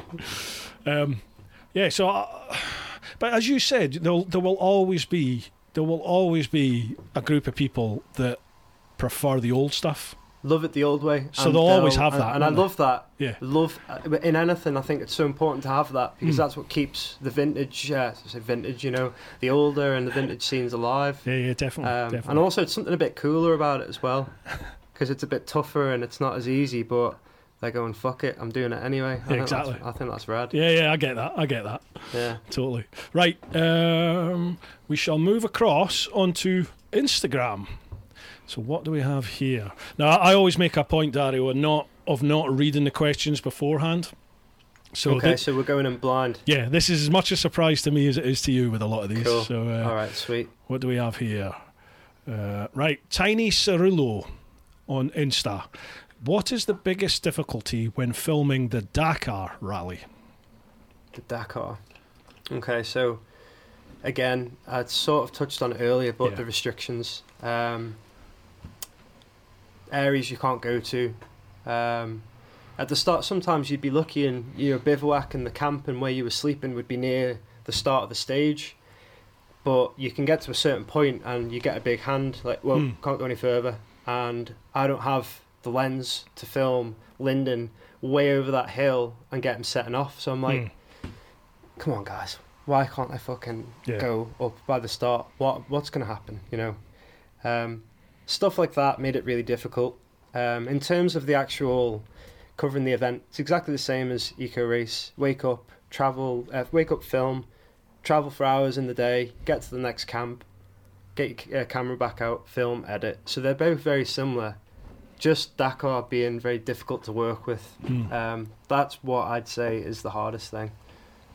Did you do like all the drone footage and stuff? Well, obviously in in the eco race there was quite a bit of drone footage in that. Is that from you or supplied Again, by them? Yeah, that. Um, so I've a Mavic Air. Mhm. Um, they're super easy. Yeah. Um, Eco Race were like you can literally chuck that up whenever you want. Just so you know, I mean they had three. They had a medical helicopter and two media choppers. Um, they let us know when they or let us. They told us when they were going to be taken off. So in the morning, get the sunset, boom, fly it Yeah. up, get a load of nice shots, um, aerials of the bivouac, which you can't beat. You can't beat seeing stuff like that from above. Nah. Um, I mean, at Dakar it'd be even more amazing because of the sheer size and you know they're like little festivals every Yeah, yeah, time. Um, but there was no chance you were getting permission for that. But um, we did all the drone footage. Yeah. Um, Morocco, there's a couple of tricky points. Um, Yeah, to, they're, like, they're a bit. They're a bit. Flutter my drones. eyelashes at someone at one point. Well, I didn't realise. I- We drove past this one bit, and there was a real nice cliff that you could see down into the sea. And I was like, "Shit, we need to stop, get out, and get a shot of this. It's stunning." Yeah, And I we pulled over, boom, drone out, props out, battery in. Five minutes, it was up in the air, and a car pulled up behind. Uh, two guys from the Moroccan army. Yep. Um, you got a drone, bring it back now. Like, oh shit. Flew it back, completely just pled innocence, you know, which in fairness, you know, oh sorry, we're doing this event, you know, I just thought we'd film the cliffs and Mhm. it looked really nice and um, do you know it's illegal? We could put you in jail. It was like, yeah. oh my god, I'm really sorry. Um, like there and then, he was like, delete the clip. So I pulled it up, deleted deleted a clip, not all of them though. So I still got, yeah, yeah. So I was a bit naughty, but um, so I deleted the the takeoff clip. yeah. Um, but yeah, they were ruthless, and there was a couple of places in Morocco where they were like, actually, probably don't fly your drone here. Everywhere else, fair game. Yeah. Morocco's Yeah. stunning, isn't it?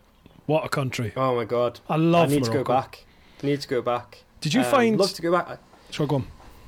I just, I'd like to go there and ride. I know they do a lot Oh. of training. I'd love to just go and go there for a week or something. Yeah. Maybe with Lyndon if he wants to take me. um, go and film him. Maybe bring a few bikes. But I, I do want to go back definitely because when you're on an event, you, you don't get that much time to take anything in. It's very much work, work, work. Film everything next next day, next day, and before you know it, you're back home. So Yeah. um, I'd like to go back. The food was tremendous. It is, isn't it? Uh, the scenery was stunning. Yeah, the people were really friendly. So Yeah. I want to go back definitely. I, I found it. I've I've been back there since my own trip. I've been back a couple of times with my mate Lyndon that does the Toro stuff down in southern Oh, Spain. yeah, southern Spain. Yeah. They also do off-road and road tours in Morocco. So um, I did the the initial sort of recce ride with with him and a couple of other close mates. And we did like a, a 10 day, just balls to the wall, go for it, woohoo, pioneer, Oh, let's see what it's like. Um, yeah, yeah. we did that, and then I took a, a tour party out there the following year, and I loved it. And it, and it's great Mhm. to see. It's great to see other people's faces. You know, people that have never done overlanding before. They've never been out Mhm. of like the first world. You, Morocco is just that first little tiptoe in it into into the big world Yeah. out there, the real big For world out there. And to Yeah. see their faces, even just at the the border, uh, like uh, we, we went from the Spanish enclave, you know, Th- Ceuta. There's So how did you? So how did you get on on a ferry? yeah, we, we took the fast ferry across from um, oh god, I've forgotten the name of it. There's How long Algeciras. was that Al- taking? Algeciras. It's about twenty five minutes, thirty minutes. You, what really? Yeah, there, there's a fast Like, we, were, ferry. we were on a fast. It must be fast then, because we we got the ferry from. We drove from uh, Monaco over to the very top of Italy to, um, oh, can't remember the name of the port. Begins with an S. It, we were two and a half days on a ferry getting down to Morocco. yeah, yeah. There's Um, it was from Spain. it just took forever. Yeah, From from s- Spain. twenty five minutes. Yeah, there's two routes you can do from Spain. One goes from Algeciras to a Spanish enclave, a little peninsula of Morocco, which is called Ceuta. And that is about Yeah. 25, 30, 25 to 35 minutes fast crossing straight That across. nice. That. So you, Yeah. you land, you're not in a border, you're, you're in Spain still. And then it's a land, Oh right. it's an actual proper land border crossing into Morocco. The other one is it's about a three and a half hour roll on, roll off ferry, just like you get at Dover at Calais. Um, Mhm. So you do that, and that one's about three hours, three and a half hours, and that goes to is it Tangier? I think it's Tangiers. and Tangier. then- yeah, that's where we that's where we arrived. Yeah. Tangier. So it's that's a very modern, a very modern port border point, that Mhm. not it? oh yeah, it was- was spot on. Yeah. Yeah. That one's that one's probably much more civilized, but the the. Ceuta one is proper fixers running everywhere, mayhem, mopeds going about. But Class. I, I love that sort of stuff. I hated Yeah. it when I didn't know what was going on, but now now you get used to it. It's like oh, I, I like this. This is this is overland Yeah. travel, and to see Yeah, yeah. people's faces when we get to that, they're just like fucking hell, what is this? You know. Mm, where have we arrived? Yeah, and then you get through that, and sort of the the further south you go into Morocco, and we always stop. You always stop local, you know. You always stop at roadside cafes and, and eat Mhm. there because you, you get more for your money, and it's the whole local experience. Yeah, of course. I've said it time and time again. Moroccans, they look like pantomime villains, don't they? They look like they're going to stab you and kill you, but they're the nicest people in the world. Yeah, yeah. You You, know, couldn't have put that any better, to be honest. Like nothing is too much bother for them. They will they will do anything for you. It's a dry Mhm. country, but they'll they'll always find beer for you, and they'll come back with. There's beer if you want to find it. It's there. Do you know what I loved about Morocco? It's a dry country, it's a Muslim country, Yeah. a dry country, but they have a Moroccan lager. Brilliant. You're like, what? You've got your own that. beer? As if I didn't realise. Yeah, they do. Yeah. So yeah. did you did you go into Mauritania at all? yeah, on my on my world trip, I did. Yeah, I didn't. Right. I didn't have a good And time. how there. different? How, how well? So this is what I was about to say. How different were you know considering their neighbouring, you know, like countries? It Um, was, oh God. We went from Morocco to like, like you say, pulling over at side of roads, people happy, smiling, take photos, videos, Yeah. everything's very nice. We get to Morocco and there's bloody kids pelting rocks at our cars, and Yeah, um, we're having to drive through junctions because it just did not feel safe, and Yeah. I, I couldn't believe how going over a border made Mhm. that much difference. Um, There's a few times in Mauritania, like where we we were really scared, Mate, genuinely. Did you? Well, you must have crossed at the same border checkpoint I did, where you end up. You go down like a sand track with these burnt out concrete buildings at the side of you, and then the, the, Yeah. the track splits. So there's two options, left and right Uh-huh. track, and it just disappears into the desert, and you have to wait. So is this like a no man's land where there's just burnt out cars and bloody Yeah. rub like rubbish everywhere? yeah, Looks like something on another. Pla- yeah, we well, I mean, I hope there's not other places like that, but we went through somewhere that looked like that. That's it. I, I took Um, I took the right fork because they were they were trying to get me to pay them money and they'd guide me because they, they kept telling me that's it's mined. It's a minefield. There's there's a track. Stay on the track. It's a minefield. And I was like, well, I'll be Yeah. all right. I'll be okay because it's a track. Yeah. I'm I'm on a track and I thought that'll be all right. So I I sort of shooed them off. And then, as I left them and went off into the desert, the track split in two, and Oh my god! I couldn't see anything. no on the, signs. no, and I couldn't see anything on the horizon. It was just like a, a gradual dune in front of me with Mhm. just stuff everywhere. And um, just shit everywhere. yeah, yeah, yeah, like Could burnt be out really, cars. really nice, and- but fucking shit everywhere. Like, yeah, and there were bits. They were like just. I just remember them. There was just like. It just looked weird, like stuff at the side of these tracks next to these yeah, like burnt out cars and vehicles. And I took the right Hmm. fork, and further down the the, the road, you know, I, I, I sort of. I just thought, shit, this has got to be the wrong place because I'm in the middle of the desert now, in a leather suit on a jigsaw. Thought, this is this is crazy, and it sort of dawned on me that these bits were like bit of camel, like just rotting bits of camel and stuff.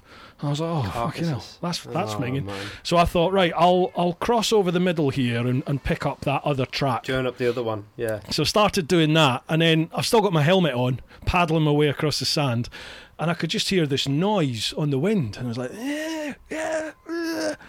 So I sort of turned round, and there's all these local lads from the border checkpoint. We're all waving like this, and they were screaming. So I took my helmet off, and then I heard them. They were like, "Minis, minis, mines." It's like mines. I Oh was my like, god, you're joking. "Fuck, I'm in a minefield." He just sent it into a minefield. yeah, yeah, yeah. And they were like, they were like this, you know, stop. So I stopped, and then I had to. I can't remember how much to pay them. I had to pay them some money, and they basically, Yeah, of course. you know, follow me. It might not have been a minefield, but they got money out of me. Yeah. And um, they Either got me way. onto this track, and then I followed them to where the police checkpoint was. Mhm. Got through that. Had to pay them money to get through that, and then. Um, I'd met up with this old, uh, older South African gent by that point who was riding a, a sidecar down to Cape Town. So we, we, we headed off, and then we got picked up by like three big Toyota Land Cruisers that were all Yeah. like the geezers in it were all hijabbed up, were rifles and everything, and it's like, Oh, proper. yeah, you know, There's nothing more terrifying. yeah. If you Google terrorist, that's what they look like, and it was like, you said it, man. oh fuck. And I, and this was 2012, and it's right at the time Right. when um, do you know Boko Haram, the the They're the, the Muslim fundamentalist lot that they exploded out of Central Africa and kidnapped all those Nigerian schoolgirls.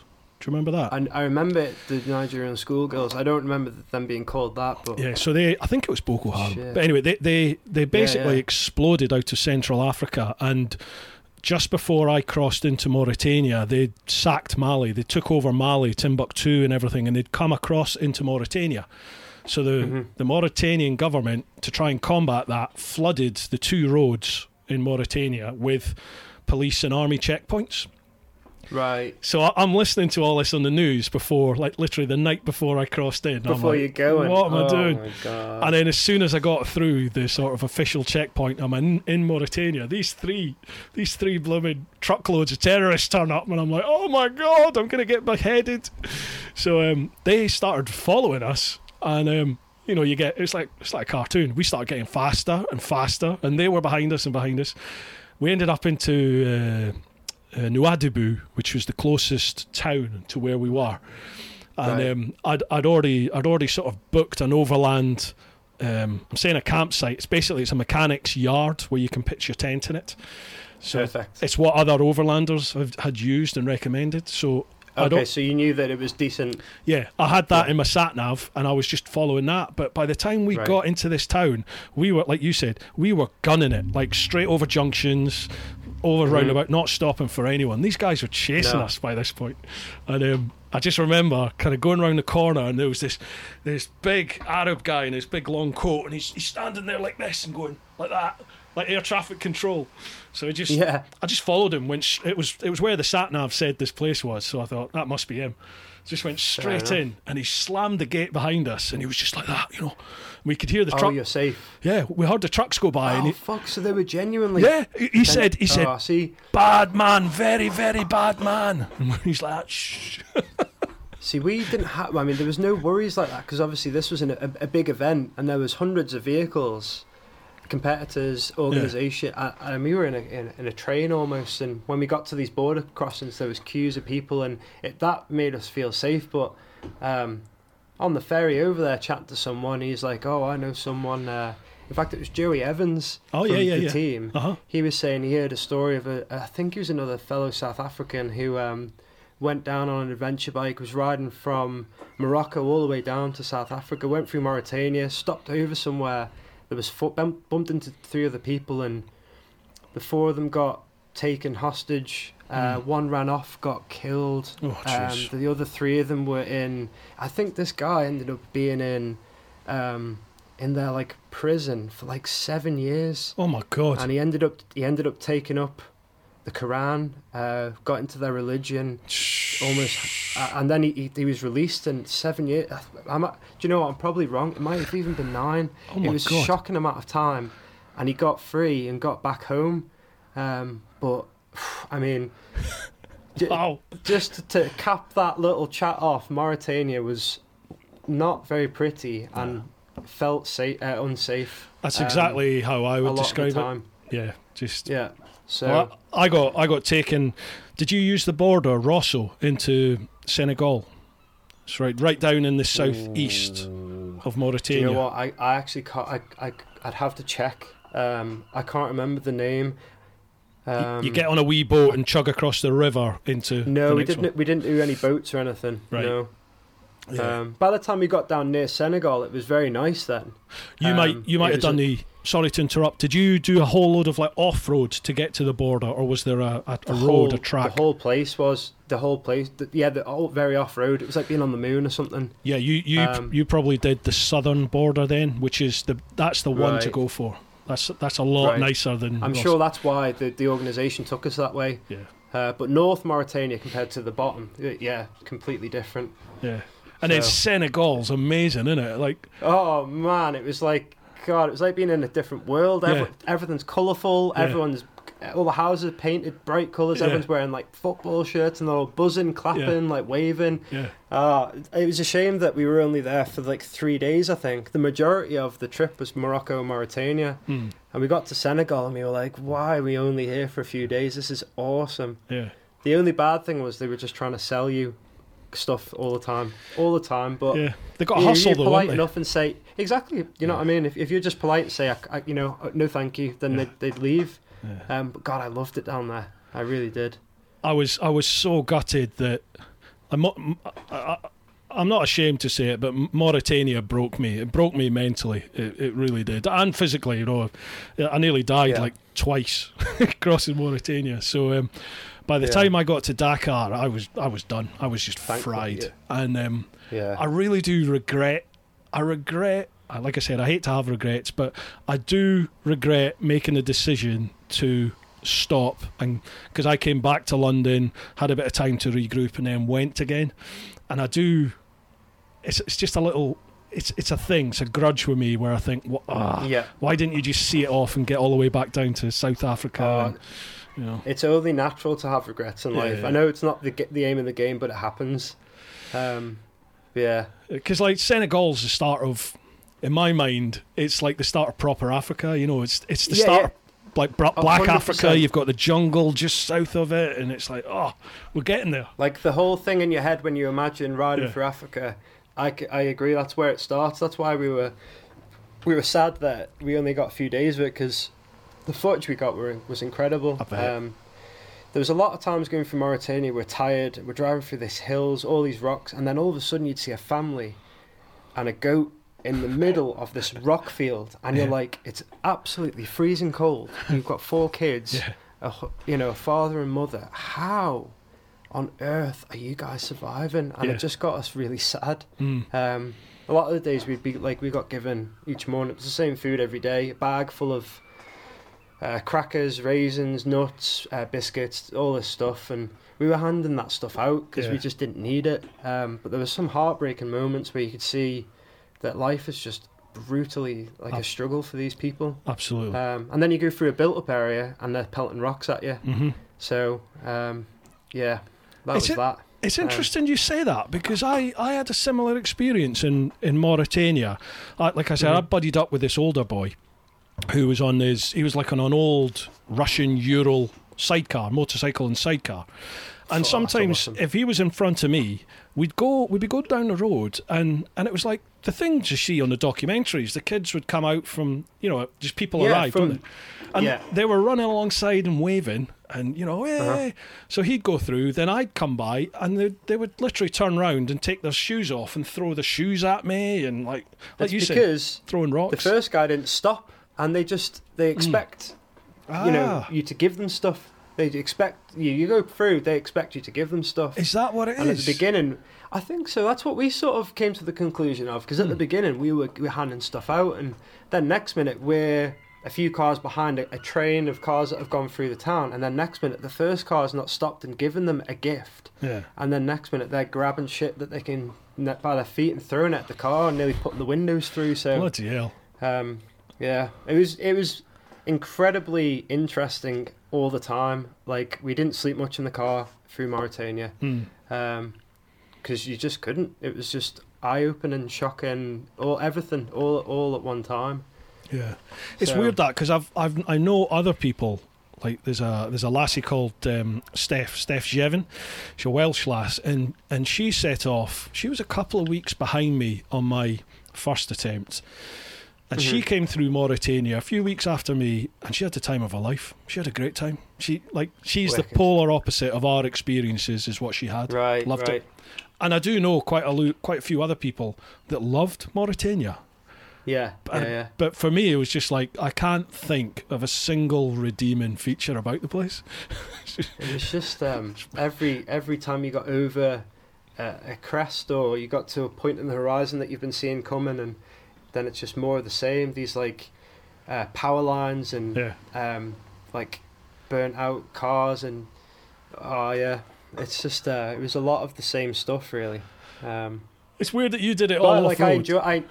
I enjoyed it as well. Like Yeah. it was, it was just uh, for me. I've been all over the world with work and uh, like literally every corner of the world, and that was the most. Um, I'd say the most third world place I've ever been by a long way. Yeah. Yeah. for sure. Yeah, I'd agree with you on that, definitely. So, where's your top Yeah. place then of all the places you've been? Um, so I um again at Greenlight I did um Porsche Carrera Cup Asia, and when I left Greenlight to go self-employed, I said to them that I'm leaving you guys as in a full-time employee, but I still want to freelance. Mhm. Um, work, you know, I still want to help you out. I still want to work with you. I just can't, I can't be full time because it's, it's so much traveling. And I, you know, my family boy, my mum and dad are 30 seconds up the way. Yeah. Um, my wife Megan, her parents a minute the other way. All my family are in Onchan and Douglas, the two towns where I live. Um, so they gave me Porsche Carrera Cup to look after, and that's all out in Asia. So Thailand, um, Singapore, Nice. uh, Japan, Mount Fuji, uh, Shanghai. Like honestly, the people out there, I'd say particularly in Thailand, incredibly kind, Mm. very just polite and very enjoyable people to be around. Yeah. Um,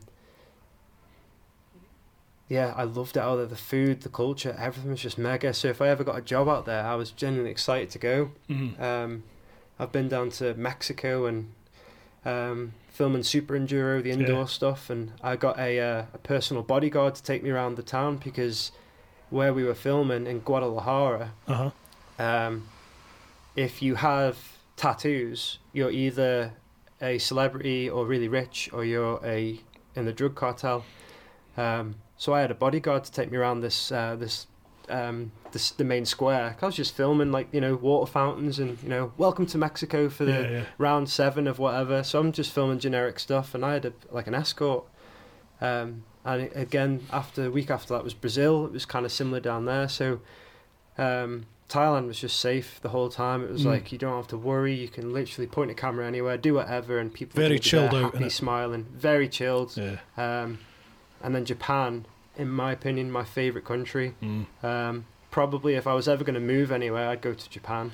I, I found Um, it just. I mean, I, I'm not. I'm definitely not a religious man, and I never used to be. Neither am I. I never used to be a spiritual, spir- spiritual, a spiritual person. But I think Yeah. certainly the older I'm getting, the more I'm like, mm, uh, kind of. I'd like to think there's more to it than this. Yeah. Do you know what I mean? And I found Yeah, yeah, yeah. I found Japan just sort of it it sort of spoke to somewhere w- way deep down. You know, you, There's a different energy about the Yeah. place. it's like for us. You're in the petrol. for, Sorry, go ahead. for us, like history, even he, in the UK, we've got history, don't we? You know, we we have sure, yeah. we've got we've got old Tons ancient, of it. ancient history. You've got buildings that go back fifteen hundred years, sixteen hundred years, or things like that. Like, Mhm. But you go to Japan and they've got temples that are 5,000 years old. And they're still standing, looking better than some of the new build flats Anywhere that else. you get in London. You know, and, uh, They're just so full of respect out there Yeah. Towards anything. Mm. You go into a petrol station and you buy a can of Coke and a sandwich or something, and you go to pay them, and they're like, "Thank you," and it's Yeah. like you give them money, thank no, thank you, like, yeah, and, and it's just so sincere. Um, they all live to their hundreds and like or nineties or hundreds. There, no one's obese. Like they're Mm. waking up, and the hotel meals that we were getting given was a, a tray of rice, like soup, some like raw fish. Like I was so into it, Mm. and the down the roads that like the the like. They've got koi fish in the gutters because the water's so clean. Like it's, I don't know. I, I remember coming back the first time and I was like, Jesus Christ, that was my favorite place I've ever been to yeah. by a way, by a way, like a long way. Mate, if you, if you like your drifting, I take it you did some drifting around Mount Fuji and So- stuff, did you? I got given a Suzuki little toaster three cylinder rental car, Yeah. And it's right hand drive as well because they're the same over there. And Nothing goes like a rental car. Nothing goes Oh, like mate, a rental car. fastest car. in the world, isn't it? So we, our hotel was down by um by the I can't remember the name of the lake, massive lake. We probably had about a twenty to thirty minute journey up to Mount Fuji Raceway. I know where you are. and all of the roads you can get to a certain point and next minute you see all the tire marks. Yep. where they where they drift Yep. and i'm like i pulled over and sam who i was there working with he was like what are you doing i'm like dude you don't understand man like i've seen this bit of, i've seen this bit of road on youtube like yeah, yeah, yeah. i've just got to get out and take some photos It's the Mecca, like, what the hell man there's just tire mark what's going on i'm like honestly this is this is it like Yeah. um and i drove that road the whole time i was there and i've been there three times now Brilliant. um, and I've seen you drive past. I've seen all of the the local drifters and Yeah, stuff. yeah, yeah. Um, I snuck out one night. Actually, everyone was going for beers at the bar, and I was like, "Oh, I'm, oh, I'm tired, long day." Grabbed the keys and I went up into the hills, and they were they were there, man. They were there because it was a weekend, and I just I was in my element. I had a great time. So Beautiful. I've not been back for a few years now. Um, but one day I've said to Megan I'd love to take her because, like, as a family, I think there's so so much to do there. Definitely. Um, I, I've Yeah. said to, to my wife, to Nikki, I, I, I would love to, to take her back to Japan. I I ended up crashing in Japan and, and um, I ended up living with an Australian expat guy and his Japanese wife and their family. And I lived with them for about Yeah. three and a half weeks. And oh, so he, you cra- as in you fell, fell off, sort of crashed. Oh, yeah, yeah, it's on YouTube, And yeah. stayed. yeah, yeah. I, I Oh, prob- is it? Oh, yeah. I, I was I was trying. I'd met up with this expat biking group over there, Gaijin Riders, and um, Yeah. it just it just so happened to be the same time of year as their annual family barbecue, right at the bottom of Mount Fuji. So they said, "Come along, Fair play. you know, Yeah, yeah. come stay with us. We'd love to hear your stories, have some beer, eat some food. Beautiful, sounds perfect." So I did that, and um, during the course of the night, they were saying, "You know, where, what's your plans? Where you going?"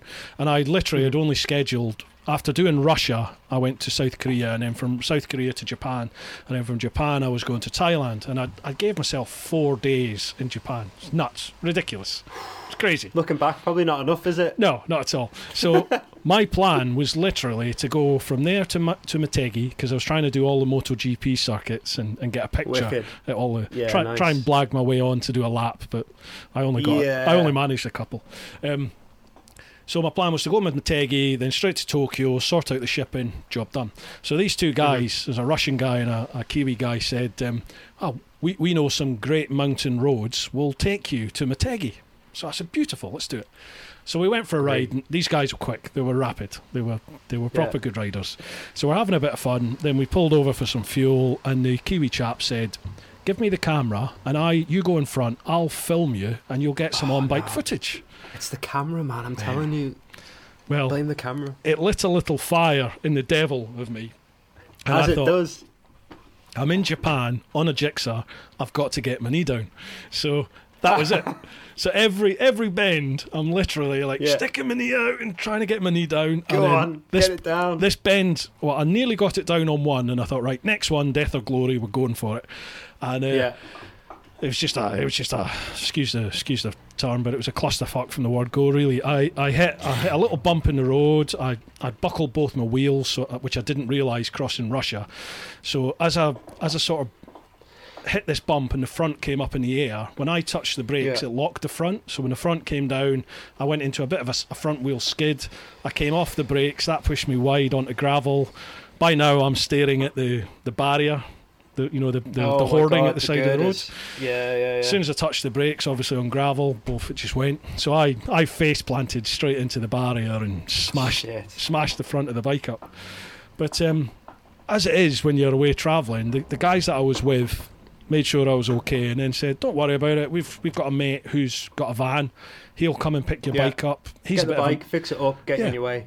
a, he's a bit of a Yeah, mechanic. Don't worry about it. We'll sort you out."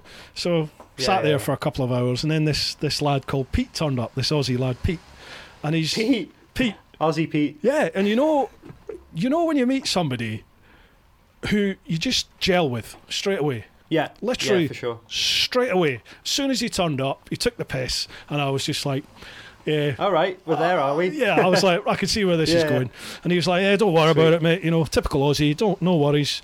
Come back, you stay with me. We'll fix your bike up. Your bike up. Yeah. It, it'll be right." So, um, the next thing, I'm in this truck. We've lifted the bike up onto the back of this little Suzuki flatbed, and we go back to the barbecue that I'd been at the night before.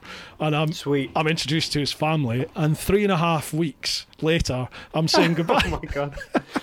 it was just there. It was just meant, and I still keep in touch with him to this day. You know, he's just Yeah, yeah. Friends for life. So I would love to take my wife over to Japan. She gets to meet Pete and Akiko and their kids, and we go and do a bit Oh, of travel. Definitely. It's a beautiful You've got island. that done. Mm.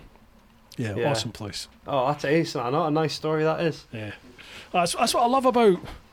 I love that about travel and it overland travel in particular. In that Mhm. you, you can you can spend time. You know, if once you let go of the whole schedule thing and just go where the trip Yeah. takes you.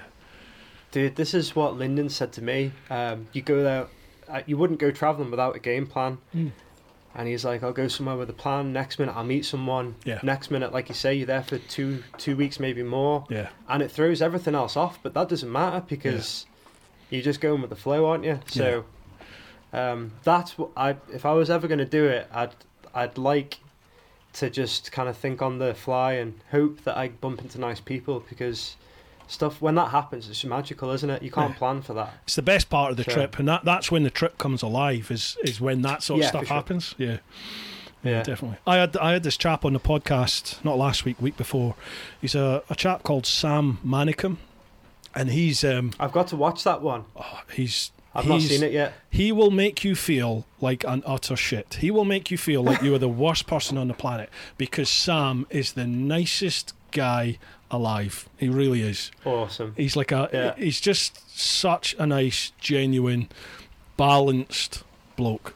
You know, Lovely. He's, Yeah, just, he's a joy to speak to and listen to. And, but he, he went away on his trip. He passed his bike test, and six weeks later, he's in the Sahara Desert. Get in there, like And then, and eight years it took him to do his trip. He did like around. he did two hundred odd thousand. I did seventy four thousand miles, fifty four countries in about a year and a half. He did two hundred thousand miles in fifty two countries in eight and a bit years. like Sam, Sam literally, he doesn't go through a country; he explores it. You know, it's like if he's going down a road and he sees a little track to the left, well, I'll take the track. Fucking go see where that goes. Absolutely, yeah. It's Yeah, the way to do it. If, if you can, Yeah. that is the way to do it. Yeah, yeah. Are you okay for time? I've got nowhere to. Well, I mean, Meg knows that this could take one or three hours, so Cool. she's cool. I'll All just right, I'll call her when when we're done. She's gonna come and scoop me up. Nice one. Mate, I just realised, I just come back from having a pee there and I walked into this room. It's like a sauna. Jeez, it's, It's so hot, hot. here as well. Yeah, That, that's the only reason I'm. for for the It's cause. the only reason I'm drinking, obviously. I know that, that's why I'm late five in, You five in? trying in? to stay hydrated. Yeah, yeah, me too. Me too. Fucking hell, Stay five. hydrated. Jesus. They're just they're going down. Uh, What can I say? That that trip up the mountain this morning's. Uh, well, I need it. You got to replenish those 1800 calories, mate. Mm. Um, right, okay, next question. Uh, GD Shui. I think we've we've covered it. How many Dakar rallies have you covered? What's your favourite rally? South Africa, America, Saudi? We Yeah. kinda- we covered that, haven't we? Yeah, for sure. Yeah. Um, right. What else we got here? Ah, here's a good one. Barney's Lanes. Gear and dust management in Dakar and Africa Eco Race. Discuss. How did you find it? God, yeah. it's got to be an industrial one, is it? This it was, I don't know, five quid off. Five quid off Amazon. Yeah, it was nothing. Uh, it was a last minute thing. Um, we ended up buying two new lap- MacBook laptops, and we ju- everyth- all of our kit was going. And Hmm. last minute, I was like, "Oh shit!" I, I remember Dakar being dusty. Um, we should get like a little Hoover. Genuinely, the most important team member of the trip. Twice a day, we'd sit there, hoover the, ca- the laptops, hoover the lenses, cameras, everything. That that was the dust management basically, and it was four or five quid off Amazon. So, Jesus. That Um, sand gets everywhere, doesn't it? oh my god! I mean, Dakar was bad because I didn't have that, uh, and I'd get back and all my lenses were like gritty, and I could Mm. feel everything crunching. And um, we had a pretty new MacBook there as well, and that thing was fucked. Um, you'd be in a media tent, happy as, and the next minute, this only happened in Dakar, but it was in Peru, and the next minute, the the the, uh, the tent doors just blew open, and a whole sand like a sandstorm whipped Mm. through. Two minutes, three minutes, you sat there like trying to cover everything. And when it's gone, you could literally write your name on the laptop. Jesus. Draw like draw penises on the laptop and all that. the first thing I did and took a photo of it because it was it was like a good few millimeters thick, and I'm like, what can you do about that? Yeah. It's it's gone everywhere. Um, so it wasn't as bad in Africa, um, for sure, but Dakar was ruthless. Those those Um, sandstorms are just. I mean, They come from nowhere. They're absolutely nowhere, and then they go as quick as they arrive. yeah, and it's literally like Yeah. someone out of the movies, isn't it? You're just like, what the Oh, fuck yeah, is definitely. that? And then whack, it hits you. boom, and then it's gone. Yeah. And everyone's just sat there like trying to rub their eyes, and then you have to carry on working. And it was there where I saw some fella whip this out, a photographer whip this out, and he was all on his laptop keyboard. I was like, mate, what an absolute purchase that is. He let me use it a few times, but so that yeah, that's why I bought that. So I, I take it you must use like um, uh, SSD hard drives and stuff, do you? Yeah, yeah. Um, uh, Dakar, we had a couple, and from then it was like very apparent that you need stuff that, God forbid, if you take a bump or something happens, you need Yeah. something that's you know. Um, so I used the G-Tech. Um, oh yeah, yeah.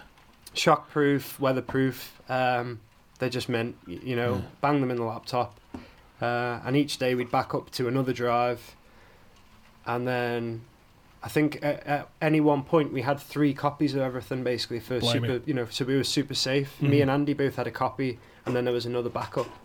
Yeah. Um, The reason I ask is is um, I fell foul of that on my on my trip. Like, I, I set off on the world trip and I didn't. mhm. I'm not saying I do now, but I didn't know how to edit videos or put. I didn't know anything when I set off. You know, bear in mind Yeah, I'd, had, I'd had three years of planning.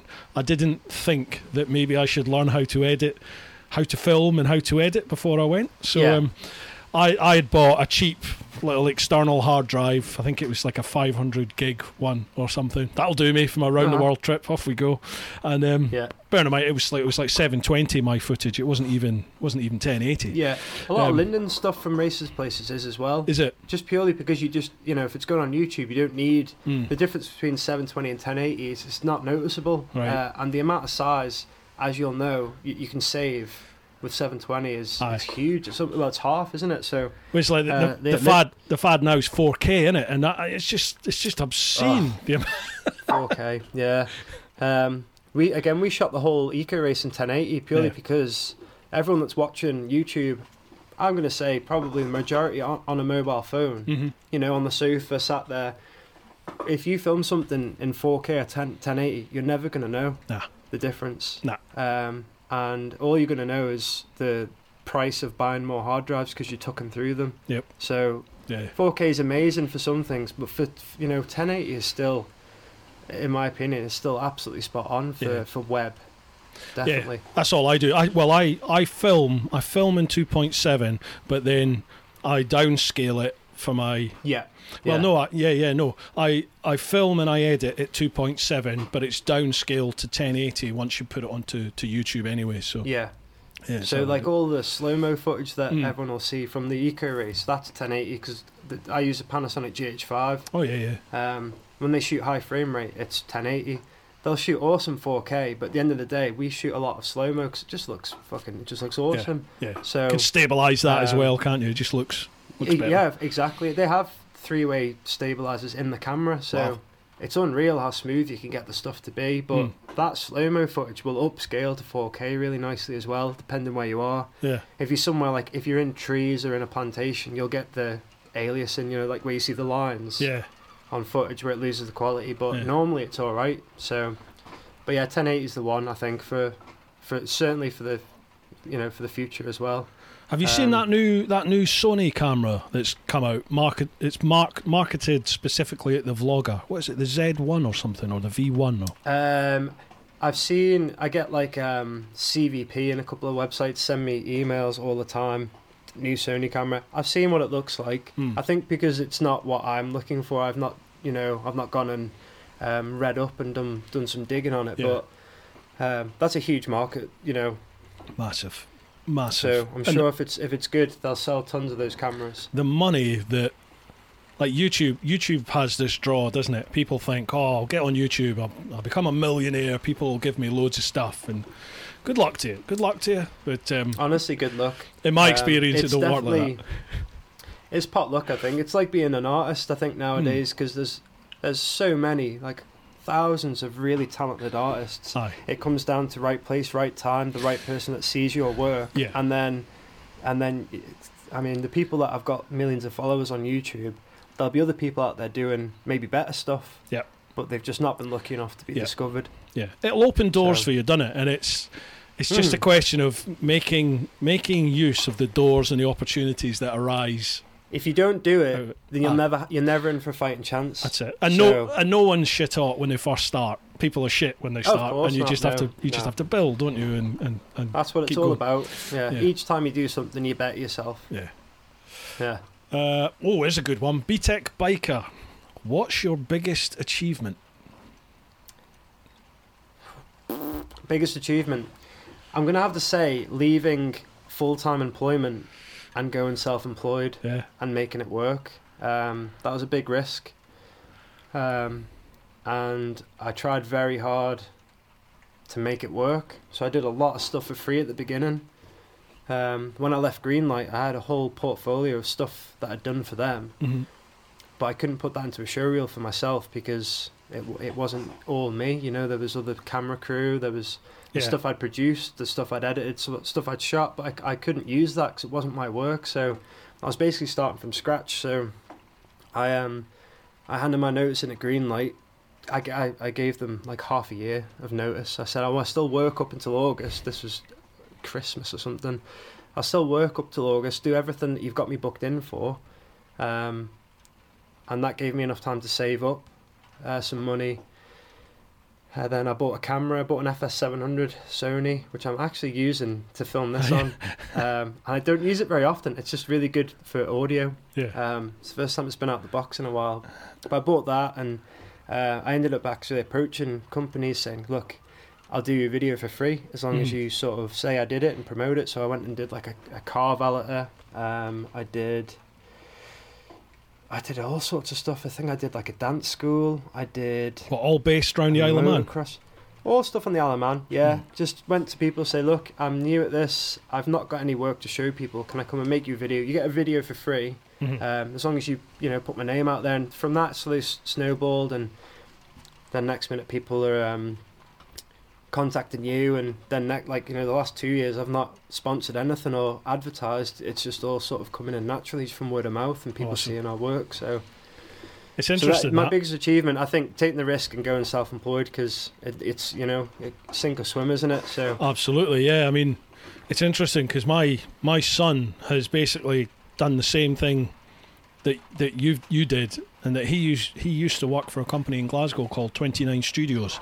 Um, like my son's a videographer, but he's he awesome. sort of he had the life that I wanted. You know, I was stuck in the Yeah, old bill, yeah. and he was flying around the world filming and editing videos, and I was just like, oh man, I, I wish that sort of thing was, or I was knew, available and yeah, if I'd known about Yeah. it, you know. And then, as as luck would have it, life took the route it took, and I ended up resigning from the old bill, and now it's my life. But my boy Yeah, has, yeah. has made the decision that, that you made, and he left his that company, did the same thing, Yeah. said to them, you know, I will still freelance for you.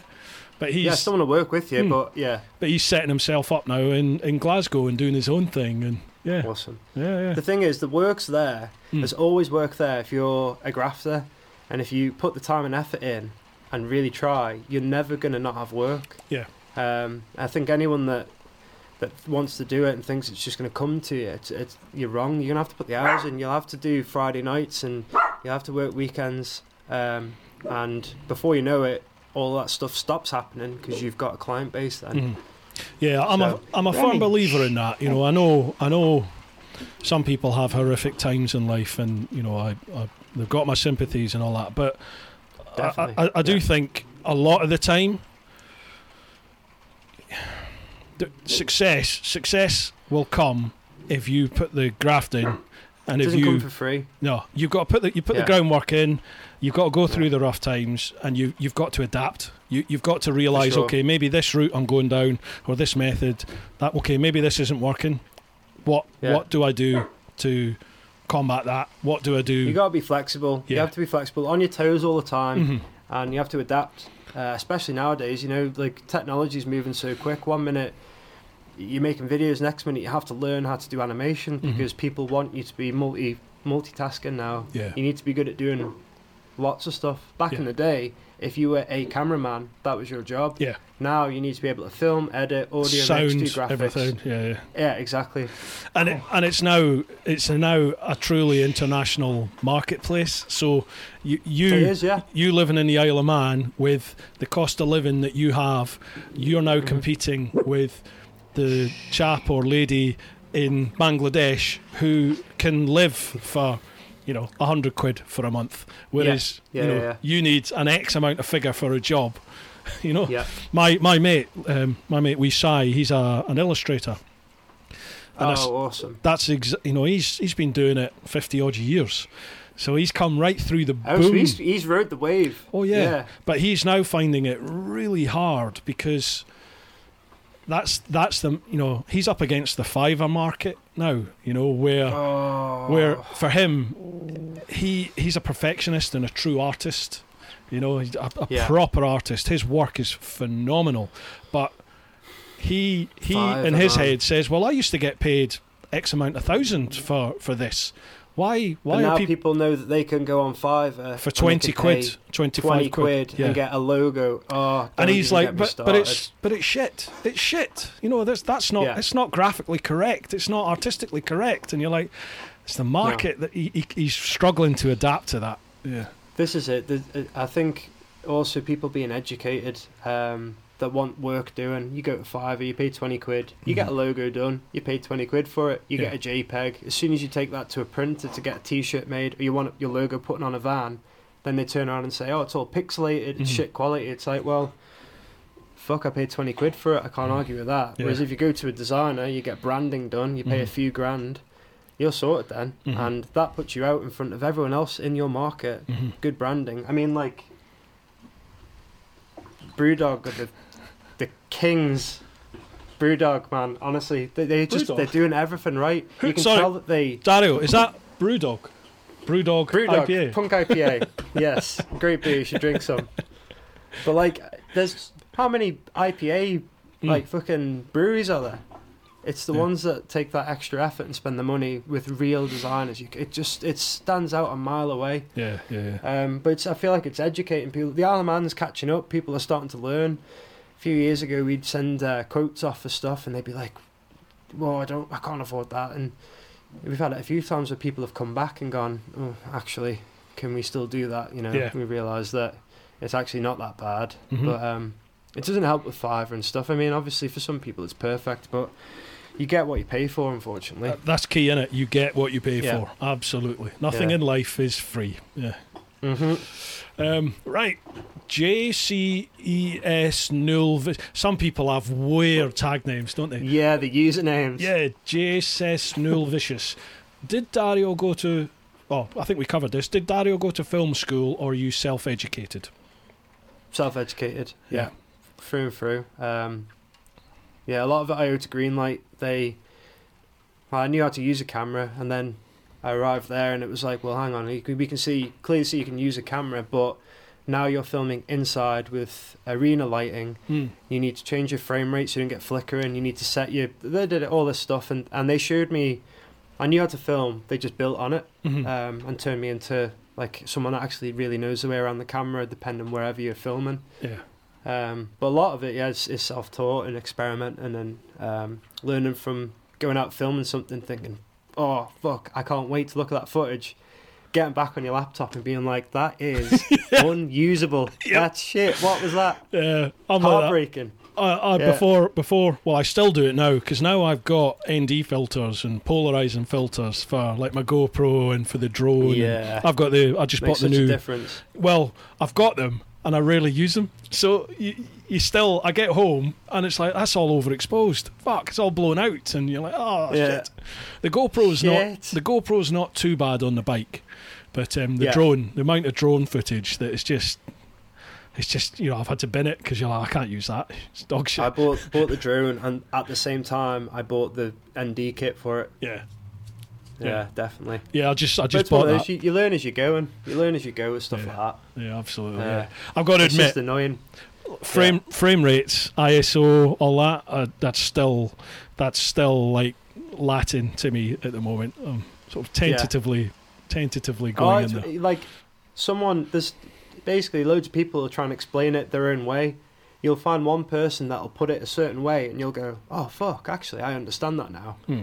Um, they'll refer it to something, and it'll just make sense to you. Like it clicked for me a few years ago, ISO and uh, aperture and all Hmm. this stuff. And before it was almost like not guessing, but you know, I just did on the camera what looked good. Yeah. Now I understand why it looks good and you know wh- why you should have it set at certain things. So like honestly, one day it'll just someone will do it and you'll ping, a light will come on, you'll be like, oh my god, I get that now.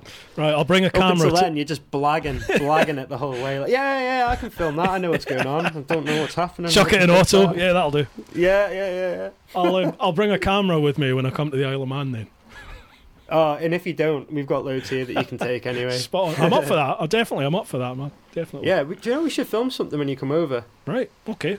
Yeah. Right. You're writing know, checks and loads now. of places we can. No, I'm just saying. Right. I'm there. I'm we there. should definitely do a little feature or something. Definitely, just for fun. I'd love to. Yeah, that would be that would be mint.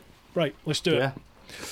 it. Uh, okay. Small bear on a bike. What's your ratio between all the hours of material versus what makes the edit?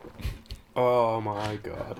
So, me, Andy, and Luke are all as bad as each other. We're so bad for over filming. Mhm. Um, when I first started, and even at Greenlight, I'd go to jobs and I got pulled in by my old boss, and he was like, "Look, you've um, you've not filmed enough, and you've not held record on." Uh, I've I've gone and found a, for example, I remember being at an event, um, and I was filming bikes, you know, all the, the super enduro bikes, filming number plates, Mhm.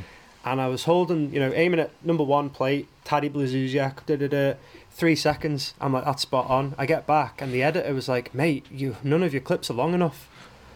It's like shit. Oh god, I'm sorry. And then I learnt you have to like seven yeah, seconds, to- isn't it? wait at five. Yeah, exactly. Even more sometimes. Um, since then, I've just I, I film so much more than I need. But that gives you the the choice. I mean, you do the edit, you've got options. Absolutely. Um, in terms of ratios, I'm going to say. So for Eco Race, we actually used a lot of the footage. There's not too much that got left. Um, maybe seventy percent, sixty percent got used each day. Um, oh, that's good. maybe more actually. Bloody Um, hell.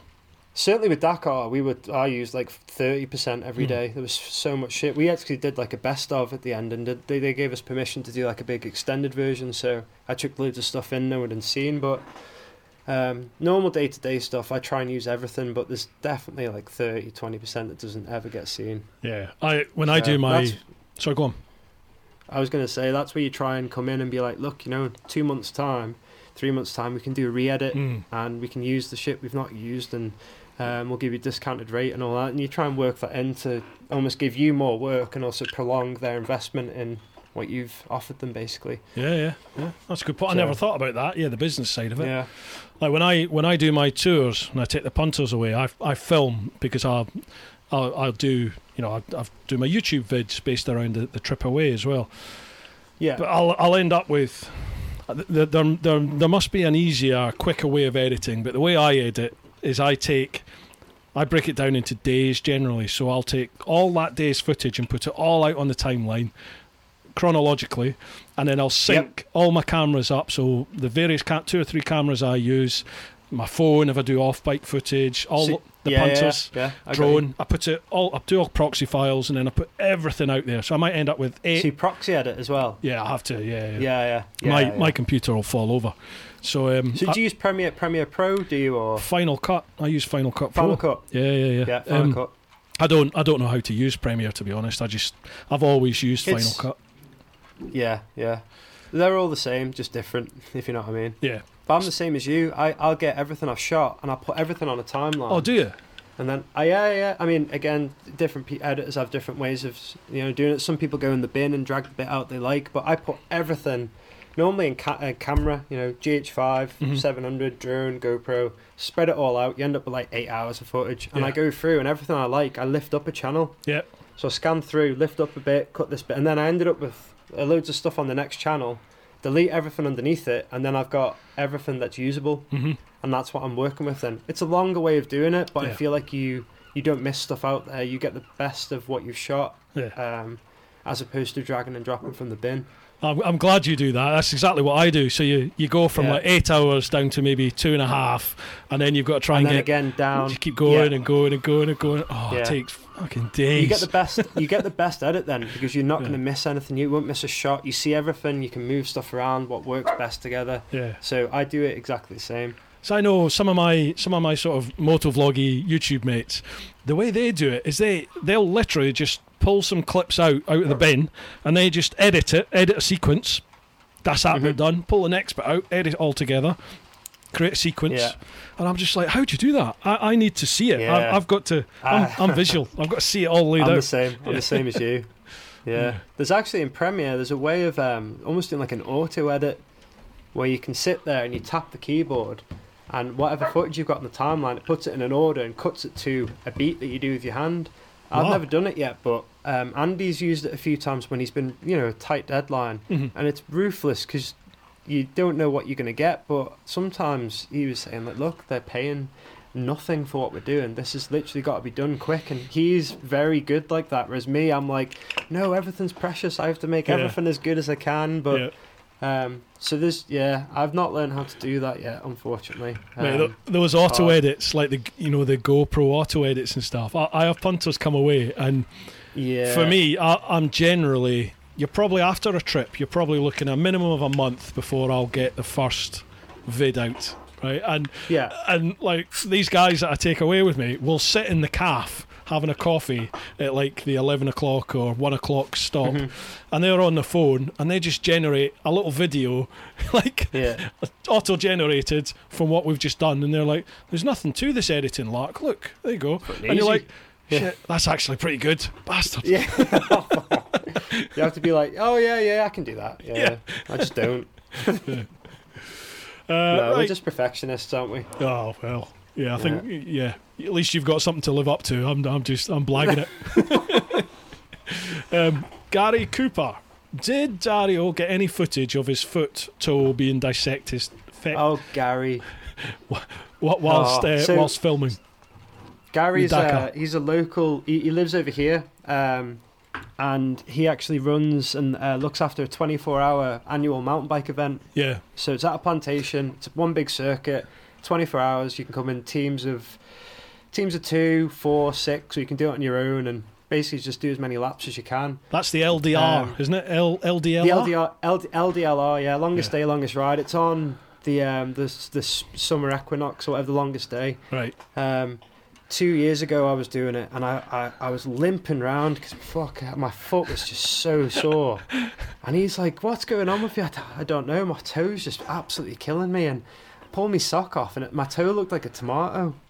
And it, it was just, it was one of my, you know, the third toe along. It was just massive, and it got to a point where I, just, I couldn't walk anymore. And I'm like, not, I'm not a wussy. Like you know, I'll just, I'll grit my teeth and crack on. But this mm. was like unbearable. I had to go to A and E, so I left the Jesus. event, went to A and E. Um, the guy up there, he wouldn't let me film it, which was a bit annoying because it was, it was one of those like gross but satisfying things yeah he sliced it open, put like a cross in it, and all the sh- shit came out my toe. And he was saying it looked like a like a spider bite wow or, or an insect bite. Mhm. And I'm like, insect bite? Ah, The Isle of Man's not got anything nasty, but I think like the week before I was away in Europe. Um, so I don't know. It could have been anything, but either way, Gary and, and his his wife Claire, they just thought it was really amusing that this toe came back and it looked like it looked like a firework had gone off on it. It was all fucked. But I got back within a couple of hours and finished the event. Um, but yeah, he just keeps reminding me of it because it was just it was just a bit gross. Like so they wouldn't they wouldn't let you film it no, in the hospital they wouldn't let. I was like, yeah, like you know, come on, man, it's not every day Yeah, that yeah, your yeah. toe looks like this. Do you mind if I film it's your the toe shit isn't it that's going to come out of it? Because I, I mean, that people I, I, like weirdly people like looking at stuff like that. yeah Like I'll admit as well, sometimes I, I can't take my eyes off it, even though it's gross. But yeah, he was like, no, we can't, we can't Have do you- it. Have you seen those vids on YouTube where people like they they burst Oh, yeah. boils? I mean- or- oh, A lot of the time, I can't look because I'm a bit squeamish. But sometimes it's just so fascinating. Yeah, that yeah, yeah. How do you let it get to that point where it's I don't know. Yeah. I remember I'm I I'm hoping it's finished, but I went through a, a period a, a year or two ago where I had a nightmare on bikes. I, I literally I think I had three or four accidents in the space of about two years, just and all commuting in and out of Oh, London. shit. it's just bad ones. uh, yeah, one Any one crash is bad, really, isn't it? one was bad. I, I ended up I was going up the old, heading home after a night duty and um, going down the Old Kent Road. It was all on the same sort of two mile stretch of road, Old Kent Road in South London.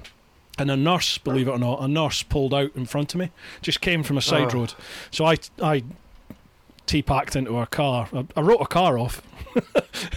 I basically rugby tackled this. Yeah, I just I rugby tackled the, the the rear passenger door. I sort of slammed my brakes on, but threw myself over the bike and just rug, rugby tackled the car. But it, it popped my shoulder Yeah. out, so I, I ended up Oh. in, in casualty. And um, my wife, she was at work that day. She turned up for a day duty, so obviously they, they said to her, right, you need to go to hospital. So she Yeah. she came and saw me at the hospital, and she filmed it. So I, I was like five and a half. No, that happened at seven. Yeah, five and a half hours before they realised I'd dislocated my shoulder. So I'd been sat in the in the So your bed. shoulder was out. Yeah, yeah. It was just. I thought Oh. I thought I'd broke my arm. To be honest, it was just. I've never felt pain like it. Yeah. And um, I've done my shoulder before as well, so I know how sore it is. fucking agony. So when yeah.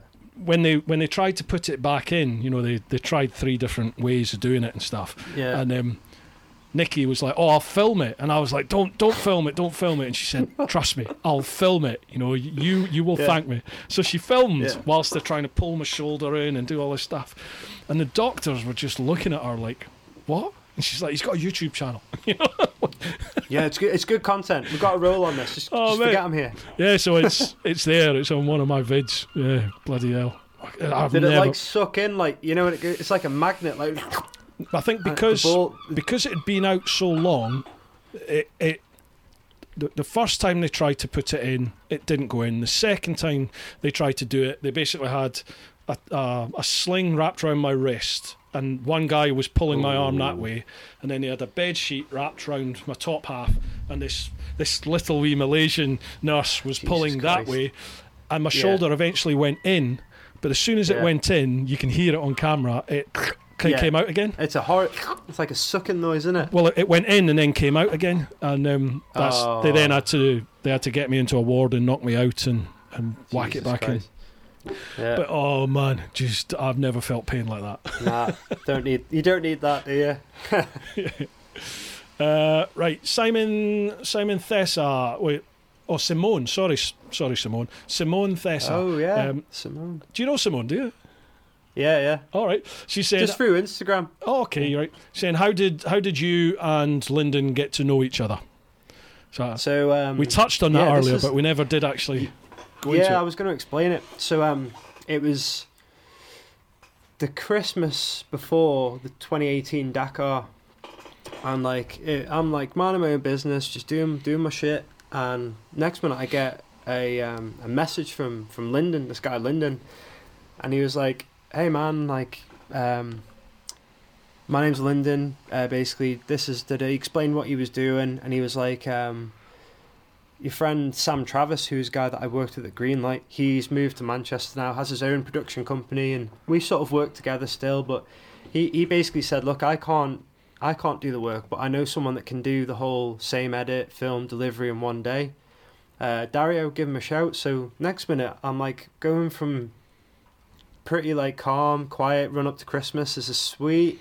Next minute, Lyndon's messaging me, and he's like, "Can you tell me more about yourself?" Um, um, this is the project. It's like I'm really stressing because the guy that was gonna do it can't do it now, and all of my fans have like basically donated a ton of money for this thing to work. So I have no choice but to make this work. So I could see that he was like, I could see instantly he was stressing big time, and the situation was like clear that a load of people had given him money for this thing that he'd promised, this product, uh, and he'd been uh, let down through no fault of anyone's. It was just one of those things. So he's like, "Can you please tell me about yourself?" So I was, oh my god, uh, fucking hell, Dakar Rally, Jesus, that's a dream. That's like bucket list stuff. I sent an an email with all of the stuff I'd done for Greenlight, all of the work I'd done. I sent him my Instagram, my uh, my dog's got an Instagram. I'm not sh- ashamed to say. I'm like, dude, check my dog's Instagram out. Check this. I basically sent him everything. I was like, just check me out. This is what, you know, this is what I'm about. Yeah. Rang him up, and I think that was like five days before Christmas. Um, next minute, my flight's booked, and I'm going to Peru Mega. uh, on like on New Year's Day. So I couldn't, I couldn't get really messy on New Year. Unfortunately, I had to. I was up early. But yeah, the next minute I'm traveling out to Peru, and I arrive in um, Lima, and I'd never met Lyndon face to face before. And next minute I'm in the hotel, and I'm shaking his hand, and we've chatted loads on the phone, and we literally like within an hour of me being there, I had my camera out and I was filming him like prepping his bike. And from that moment, like you know, you were saying earlier, you meet someone and you Yeah. gel Yep. him and Uncle Rick, I got there, they were making jokes straight away. They made me feel like I was a bit nervous because, like, you, you are when you meet someone, especially I knew how high pressure it was. Yeah. Um, and he just put me at ease and he was like, dude, we're going to have a great time. Like, all you have to do is do what you do, film me, um, have fun, da da da. And next minute, we're here now and I've done loads of projects with them. Fantastic. But something no one, not many people know is I brought my Windows laptop to Peru, and I literally spent uh, 300 quid getting it serviced before I went. So I'm like, right, I've got a big job coming. It's a three week daily edit job. I gave it to an engineer that I always use for stuff. He's super great. Paid a load of money, cleaned, basically wiped it, start from scratch, Yep. fresh computer. First day, the day before the event started, so the day before the first stage, and this thing dies on me. And I'm like, oh my god, what is going on? at that point, the software that I used was the same I used at Greenlight, and it's a Windows only software called Edius for editing. Not many people know about it. Edius Pro, it's called. Um, it's amazing, very quick. It renders in the background. It's just efficient, but they don't make it for Mac. And Lyndon's like, well, dude, if your laptop's broke, I've got this MacBook with Premiere Pro, and I'm like, fuck, I've never used Premiere Pro oh in my oh, man, life. pressure. I had to learn. I had to learn Premiere Pro on the fly, man. what? So yeah, I, had to- I learned For a a new full-on software like there professional and then. job. I was that that night. I didn't sleep. I'd sat up watching YouTube tutorials, wrote a load of shortcuts down on a pad, um, memorized where export and all the stuff I needed. Basically, wrote it down, and I had to learn how to use Premiere. And from that day, I've been I've been a Premiere Pro user because it's it's just fucking awesome. But it was just a fun f- fun thing that happened. That at the time I wanted to kill myself. Blimey. So Isn't it weird? Yeah. Isn't it weird what life life throws at you? You know, and it's oh just yeah, Yeah, you, you think to yourself, well, you know, yeah, I, I often, I often think that. I think, well, what, what, what sometimes just feels like an insurmountable object It's, is, is something which is just, it's the end. It's the end of your Yeah. road. You figure out a way by Yeah, it, don't yeah, you? And and it opens up a whole different new alleyway to you. Yeah, just when you think stuff's going a certain way, next minute curveball comes in, changes everything. yeah. So since then, I've been doing stuff with Lyndon. It's led on to stuff with Motorex, um, and then Eco Race. So it's been fantastic. And like also, I made a, a very good friend in Lyndon, and yeah. um, like he's a very close friend. I'm actually waiting for Spain to. f- I mean, they're going back to normal now, uh, aren't they? From, uh, from First- like lockdown and stuff. As of first of July, like my mate Lyndon, Yeah. um, yeah, they're they're welcoming welcoming punters from the first of July, Yeah. I believe. So basically as, soon as I'm good and well I think Hallie needs to get a little bit older to the point where I can leave for a few days but he said as soon as you can like me and Andy are going to go down and rent bikes we go for, go ride for a bit and he's got loads of trails down there that we're going to go and just Mega. have some fun basically and so I'm waiting waiting for that moment very excited Mate, that that Yeah. first, I'm the same. That that that first trip, the first trip, sort of UK wide, I can't wait for. Just, I probably could do Yeah. it around England at the moment, but it just, I don't feel right. You know, I don't feel right sharing anything like that on social media because it's just not for me. It's just not right at the moment. But that Yeah. first time that we can actually just get out and go up into Scotland worries, or go into just Wales, just go and then cross into Yeah. Europe again. Oh, I can't wait. yeah Can't, really makes you weird, appreciate isn't it, it? doesn't it? To be, well, on Monday, just gone. So what are we the eighteenth? so a couple of days ago, um, the Isle of Man, like we're back to normal. Lockdown's done. Oh yeah. Pubs are open, gyms are open. Like we're we're, I think the second place in Europe to to like eradicate uh, COVID completely. So, Yeah. but the board the borders are remaining closed. I think people that are a Manx passport holder can come back. Mhm. They have to then self isolate for two weeks or whatever. But. I think by now anyone that was away that wants to come back has come back. So Mhm. we're like in our own little bubble at the minute, which Yeah, is kind of kind of weird, but also kind of nice. Yeah, yeah. Um, Yeah, it's I've just got. hard watching the rest of the place fall apart. You know, um, it's it's just so different. Isn't, it, So- qu- isn't it amazing? We're not going to get into politics or anything, but isn't it amazing how quickly things changed and that it was Yeah. almost like COVID hit and people people had a newfound appreciation for each other and and just what life's all about and what's important in life, and then one horrible, horrific, tragic, wrong event happens, Yeah. and yet it, it seems to just have ignited anger. Oh, so much rage. anger. Yeah, and you're like, Yeah. whoa, just Where's it come from? yeah, you know. And there's there's there's two sides, at least two sides to every story. I totally understand that. I get sure. that. And and as a white Yeah. bloke, yeah, okay, I can't comment on a lot of things, but Yeah. wow, the rage. I think for some for people people I'm just going to assume here, but for people like us, I'm going to put us in the same category here. Mm. But people like us um, who have never thought anything about that, you know, to me it's no issue at all. So now this is happening. It's shocking to me because Mm. I've never. I've never ever had a, a negative view on anything like Mm. that. Now it's all happening. It's almost been like shit. All these other people have got that view, Mm. and it's 2020, and I thought that shit ended decades ago. Yeah, Um, so it's actually been kind of difficult to like digest that. Um, my um my experience of it, and and this will probably raise quite a few eyebrows. I probably shouldn't go down this route, but fuck it. I, I've obviously I, I was a copper. I was a copper in London. I was a copper in the Metropolitan Police, which a lot of the people out there will go, well, you know, straight away, the most racist organisation going. My experience of it was the polar opposite. Absolute yeah. polar opposite. And Mhm.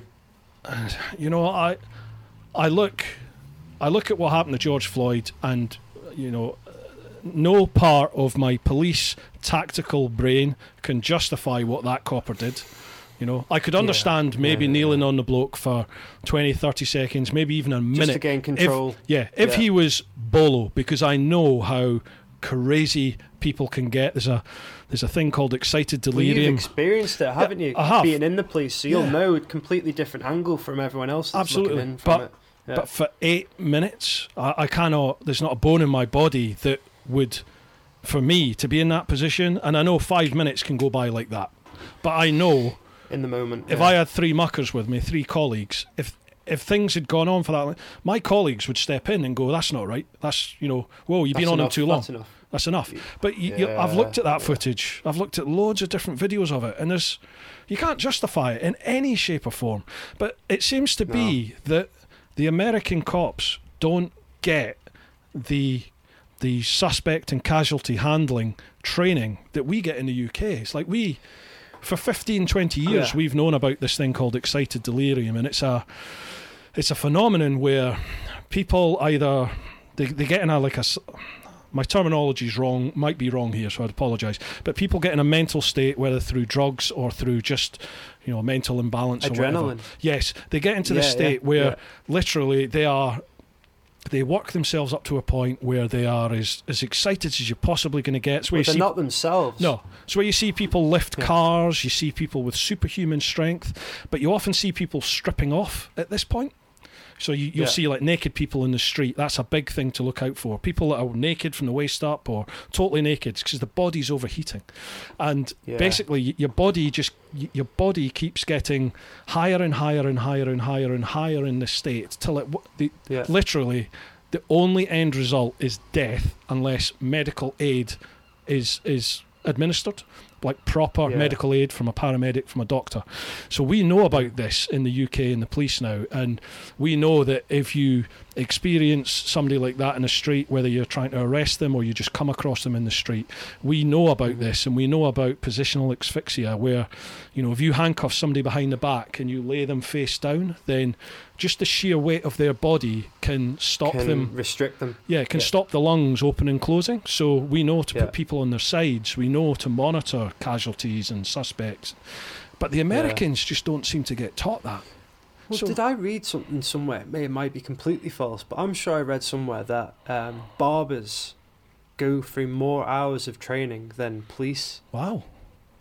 I do you know what? Don't quote me on that. That might be because again, it's all on the internet, and we don't know what's true or false. But um, I, I have a pal, a pal at home that he's he basically does jujitsu. He Mm. owns a jujitsu. J- Gracie Barra, I know it's a Oh, yeah, yeah. franchise. He runs the the Isle of Man gym, right. and to me, stuff like that. Why is that not mandatory? Mm.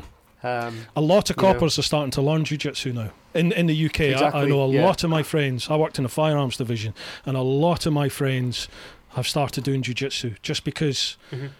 it's it's stuff you need to know. You just as a copper, you, you, can need disarm to disarm a Mhm. situation without hurting anyone, Mm. but you're in control. Yeah. To me, that that that makes that makes sense. hmm But and, and sometimes, especially in the firearms world, sometimes it is life or death because if they overpower you, they've got your gun. You know, and Yeah, you know you go from one extreme to the other. One extreme for where you know you're dealing might be dealing with a shoplifter who just wants to get away, and then the other Yeah. time you're dealing with desperation kicks in. Yeah. The other the other extreme Yeah. is you're dealing with a Tommy terrorist at London Bridge that's trying to kill everybody and get your gun and shoot people. So it's, uh, it's There's no every every situation's almost its own, isn't it? Mm. There's no you can almost put a framework in, but you have to think on your toes each time. And I'd hate to be in that position to have Mm. to make that decision. I got I got to admit I'm glad I'm glad I'm out and it's it's heartbreaking to see especially in the UK to see people the flack. yeah to see people label the police in the UK like with what with what they they think you do as opposed to what I know we do and Yeah, we ain't racist in the UK. Just the, there might be one or two, but they're bad apples, and you know I'll knock them out before any member of bad public apples would. everywhere. Of course, of course. Everywhere you go. It's just bad not apples. tolerated. You know, it's it's Yeah. fucking inhuman.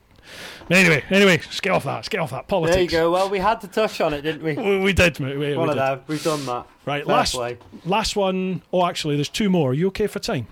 Yeah, no, I'm fine. Yeah, Cool. I'm just worried that everyone's going to be like, "God, this is boring." Dario's chatting shit. but I like this. You know, the amount of people that I would say that the views on the podcast stuff are way down on on some other vids, but the people Yeah. that watch it, you know, people are watching for like half an hour or an hour, which on YouTube is it's Yeah, phenomenal. like my That's the type of average, thing you put on in the background, can't you? While you're Yeah. doing jobs or whatever, you can just listen to it. yeah, like my average viewer retention used to be six or seven minutes, which was not bad. It's not bad for Mm. a for like a twenty minute, twenty five minute vid. Six or seven minutes, it's, Yeah. it's not bad. Now it's like twenty five minutes, so it's but you don't get the views, Awesome. but the viewer the viewer retention goes right up because Mhm. people watch half an hour of it, go and do something else, come back, watch another half hour. Come back to it, finish Mm. it another day. Yeah, yeah, Yeah, yeah. yeah, yeah. And and to be honest, I just I love doing these. I just enjoy chatting. So, Yeah, uh, yeah, I'm the same. Alan B1, what can you share that Bruce can call Lyndon out on if he ever does a podcast with him? Bad habits, embarrassing stories, etc. All right, now I'm looking at. Yes, hang on. Pen. Right, begin. Shit, that's a real tough one. Lyndon, if you're watching this, Lyndon, turn off. Lin- Lyndon's got nothing to hide, man. Like he will, he will strip naked and jump in a lake in front of a load of people on camera. He's he's not shy at all. He strikes me as a Um, bloke that wears his heart on his sleeve and just He, says it as is. exactly, exactly that. I don't think I can, to be honest. There's, hand on heart, I'm not just saying this because Lyndon's a very close friend and a, a really good client. I don't think there's anything that I could, I could call him out on. I really don't think so. I'm, I'm thinking like fuck, because it would be funny if I could. Um, he just doesn't have anything to hide. He is what he is. Like camera recording or not, he's the same. Um, fuck, I can't answer that question. Do you know, I'm mate? sorry. That's that's really refreshing that's- hear. That's awesome in to my hear. opinion, that's that's um that's like a nod to Lyndon because Hmm. He's got he is who he is and he just doesn't hide anything from Mm. anyone. If you like it, you like it. If you don't, you don't. But um, okay, yeah, I can't answer the question. Cool. Hand Well, on heart. I hope it happens. I, I would love to chat with him. So, Lyndon, I'm well up for it. If you're watching, I'm, definitely up for It'll that. happen. It'll Yeah. happen. Definitely. Cool. Yeah. Right, Youngie five. Question for both of us. Name three people uh, you would like to share a beer with, past or present, but only one can be a biker. Oh, I heard this question when you interviewed Peter Hickman. Yeah. And, and I was like, fuck, I don't ever want to answer that. Shit. Um, oh. um, I think I think I I think I buy I buyed it. I bypassed it. I think I dinged it and never went back to it with Peter. Three people who'd like. see, I'm going to answer it here, and I, I, I'll watch this back, and I'll be like, Yeah, no, that's wrong. yeah. In the moment, do you know, I'd love, I'd love to chat to Colin McRae. Wow. Yeah. Yeah. Yeah. I'd really like to chat to Colin McRae. Um, for no reason apart from the fact that he was a beast. Um,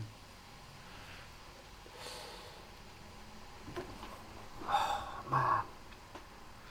I'm I'm really into my music as well, so th- there's got to be some musicians in there. Um, we're gonna have to pause this. We're gonna have to cut this bit out. I'm thinking here. Right. Um, I think I've got I've got two of my three, so I'll go now, Go on, and then go, you come to yeah, mine. go for it. Right. go If it. if only one can be a biker, then it would be Colin Edwards, and I've I've been lucky enough to meet. Oh, meet. dude, I've worked with Colin Edwards. He's awesome, isn't he? He's so nice. He's just I a- met him and he was straight away. He was so the friendliest person ever. Yeah. I did Moto America with him. He's a legend. Yeah, brilliant, brilliant, down to earth. Another one of these people who is exactly like they are on TV, like they are in real life, Yeah. just genuine, hundred percent. lovely bloke. Yeah. So I'd love to have a beer with him, some steak, ride some bikes, Mhm. have a great time. So that's my biker. Joe Rogan, just because Oh yeah, what a great show. he got me into this. It was listening to him that made me think, oh, I really like that format, and I love yeah. I love his I love his mentality and his attitude and that he's he looks like he's going to be a right wing thug, but he's probably the most open spiritual Oh, bloke. so open. yeah, he is. He'll try anything. Absolutely. and he yeah, give yeah. you his honest opinion. Yeah, I love I love his show. So I would love to I have a good long chat with him.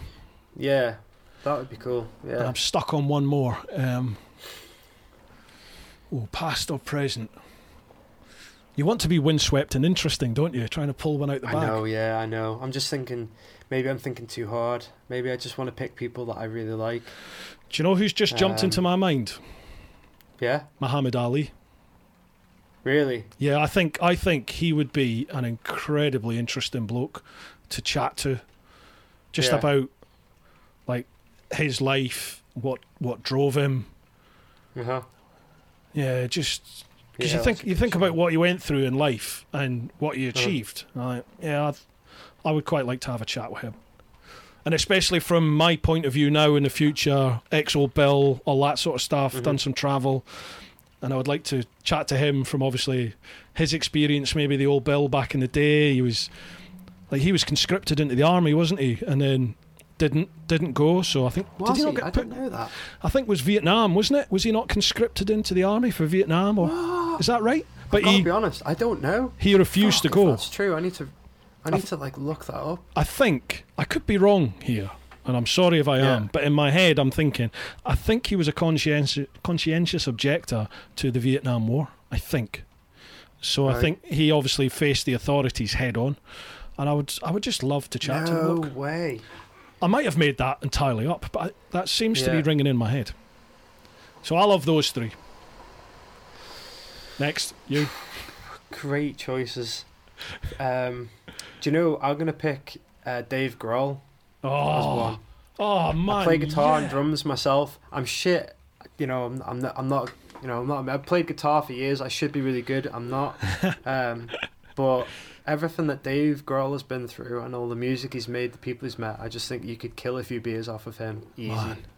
Oh, when I've seen Um, interviews of him, what a down to earth, decent bloke he seems, doesn't he? That's it. He comes again. He's like, he'll just say like, well, he, the first Foo Fighters album was just him, and he he'll admit like, look, I found no one that I knew was good enough to be on the album, so Yeah. I played everything.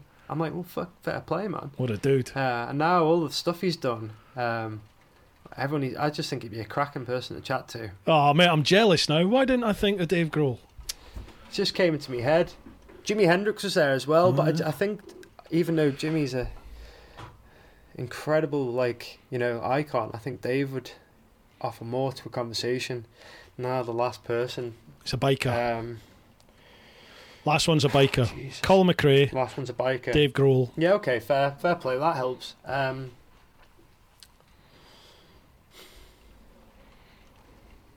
and it, it, it's anyone that it, people. It could be someone that's still here now, couldn't it? hmm See, you had. Um, I would pick Peter Hickman, but you had him on, and I watched the whole thing, and because I edited the 2018 TT, All right. um, I was one of the editors for it, and I know how mental that was, and he just chatted like it was nothing. Yeah. and he's very chilled, and I was like, Jesus, fair play. Um, so I felt like I learned everything there. Maybe Joey Dunlop. Yeah. I- yeah, man. I was thinking He Joey was before Dunlop. my time. He was before my time. Um, I've worked with uh, with Michael and with William as well before Mm. everything that happened with William. I filmed them all, Guy Martin, all the road races. I've done all that stuff, but Joey was just before my time. Um, I think, again, from seeing the documentaries of him, he looks like a really reserved kind of dude. Intensely Um, private, he seems, doesn't very family Mm. orientated. Um, rocked up to the track, did his thing. Um, for a bike rider, I think it'd be unbelievably like humbling? Mm. to just have it, maybe have a coffee with him. Yeah. That's what I think. Good Or maybe call. a beer. I don't know. Good yeah. call. So that was a bloody hard question. My my head hurts. There's a second part. Oh, Young A5's asking if you could have your choice of any two people to be your brolly girl or boy, who would be shining your helmet and kissing you off the line? girl. Brother girl. Dude, these questions. Brother girl. Um, Or boy, Dario, or boy. Come on. well, I thought we had to pick one of each. We had to pick one of each. Um, uh, well, no, it could be two girls, two boys, two people that can't quite decide or don't want to decide. Just tick all those boxes. No, I gotta pick a brolly girl. Um, I want one of each. Um, oh, fucking hell. Do you know what? You're gonna have to go first, I think. right, for me, it's going to be, and I've made no secret about this, it's going to be no best. Do you know the Black Rifle Coffee lads? You ever seen them? No, I don't. Right. Black Rifle, some homework, am I? Black Rifle Coffee are made up of um, ex military veterans and like CIA veterans and stuff. They started, Yeah. there's, there's two lads, Mat Best and, uh, uh, oh, good God, Ethan. Is it Ethan? Oh, I can't even. Forgotten his name. There's two chaps that started this coffee company called Black Rifle Coffee, and they're they're all over YouTube and social media. Mat Best's Yeah. wife is a lady called No Best, and she's beautiful. She's stunning. So she would be one of mine, and the other one would be my Yeah. wife, Mrs. Teapot. Oh, you beat me to it. I was gonna say that. What, my wife? What you, whoa, whoa, whoa, whoa, what you having my wife no, my bro? wife. Well, I don't know. Good answer. Fair play. Um, there's me thinking.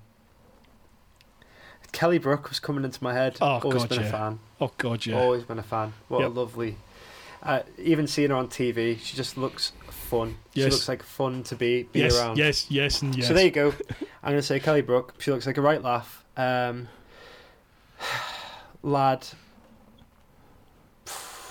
Tom DeLonge from Blink 182, just because he's always been.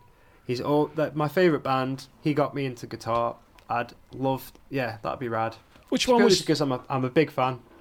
Which one's he? Tom DeLonge from? Which one's he? He's the guitar the guitarist, um, and they, the the bassist and guitarist both sang. But Tom DeLonge is uh, they were the first band that I liked that was punk, that was kind of alternative. Yeah. Um, I like I had my fringe like him back in the day. I got tattoos because he I just he like a lot of the shit he did was very influential on me, um, and I think that'd be cool. Cool man.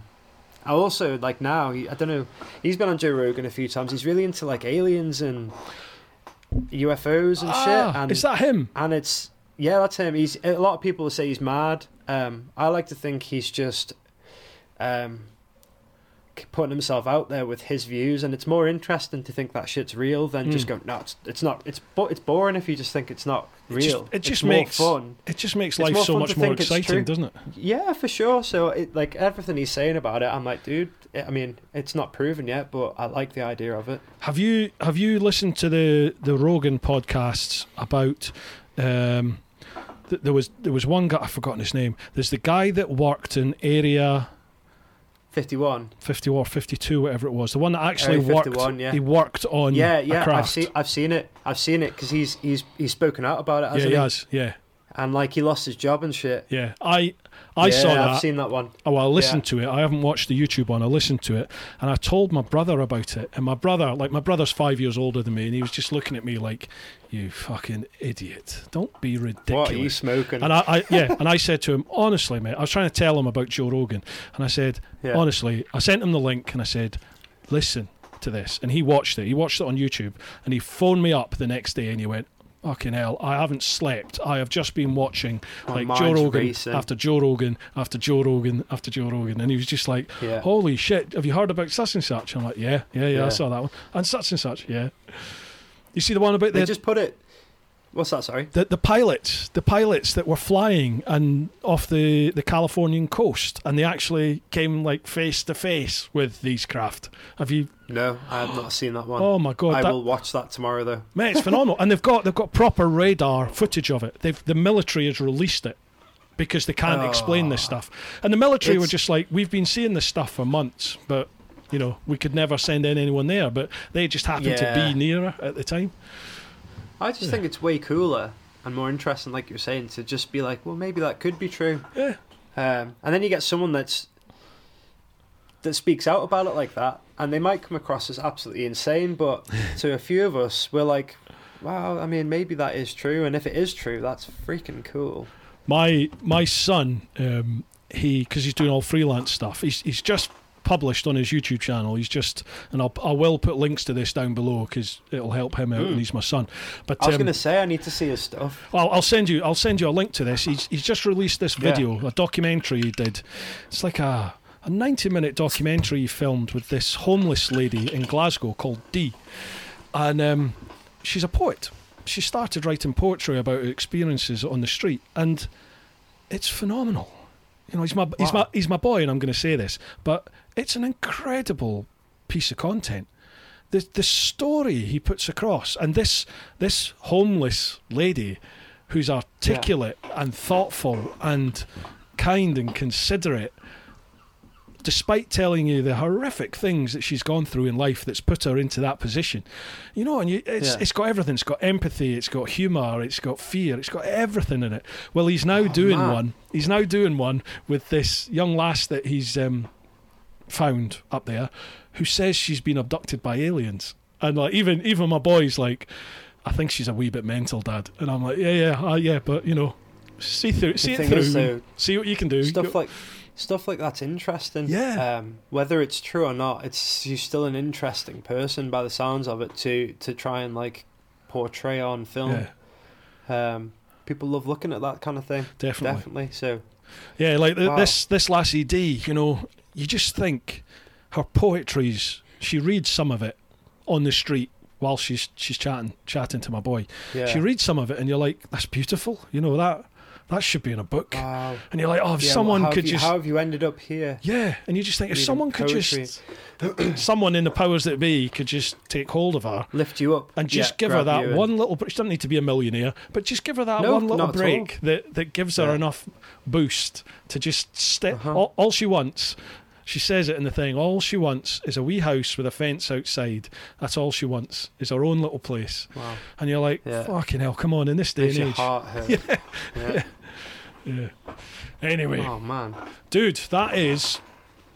Well, we've I've, been chatting, haven't we? I've got two hours fifty-one on my camera.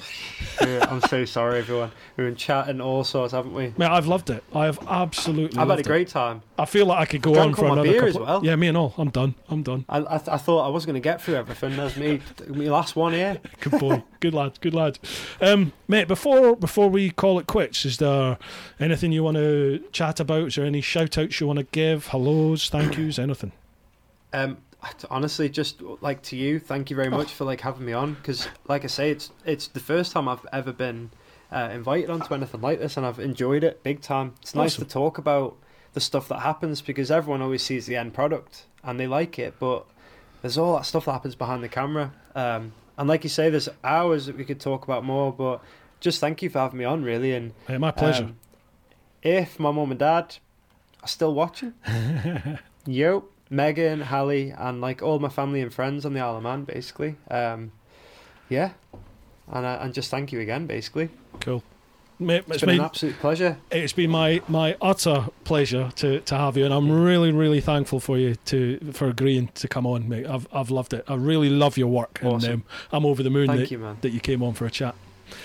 So um, Hey, and also TT week next year, we're gonna make some shit. We're gonna make some videos. absolutely, mate, Oh, you, I can't on. Wait, you know, I, I'm doing it. I'm, I'm doing. And if I can get Yeah. over before, I'll give you a shout. it's a done deal. If you get over before, we can plan some stuff as well. Right, let's do it.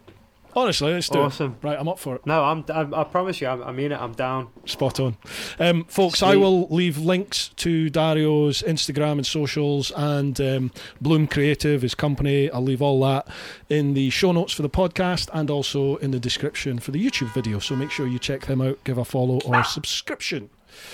Right, folks, that'll do us for just now. Hope you've enjoyed this one. I really have. Um, by the time you watch this, I'm pretty much imagining we will be out of all of this madness. So uh, look after yourselves. Absolutely. Look after yourselves. Look after those that you love. Get on out there, do your thing. But most importantly, live your life. Woo-ha. Yes. Dude, I absolutely loved that.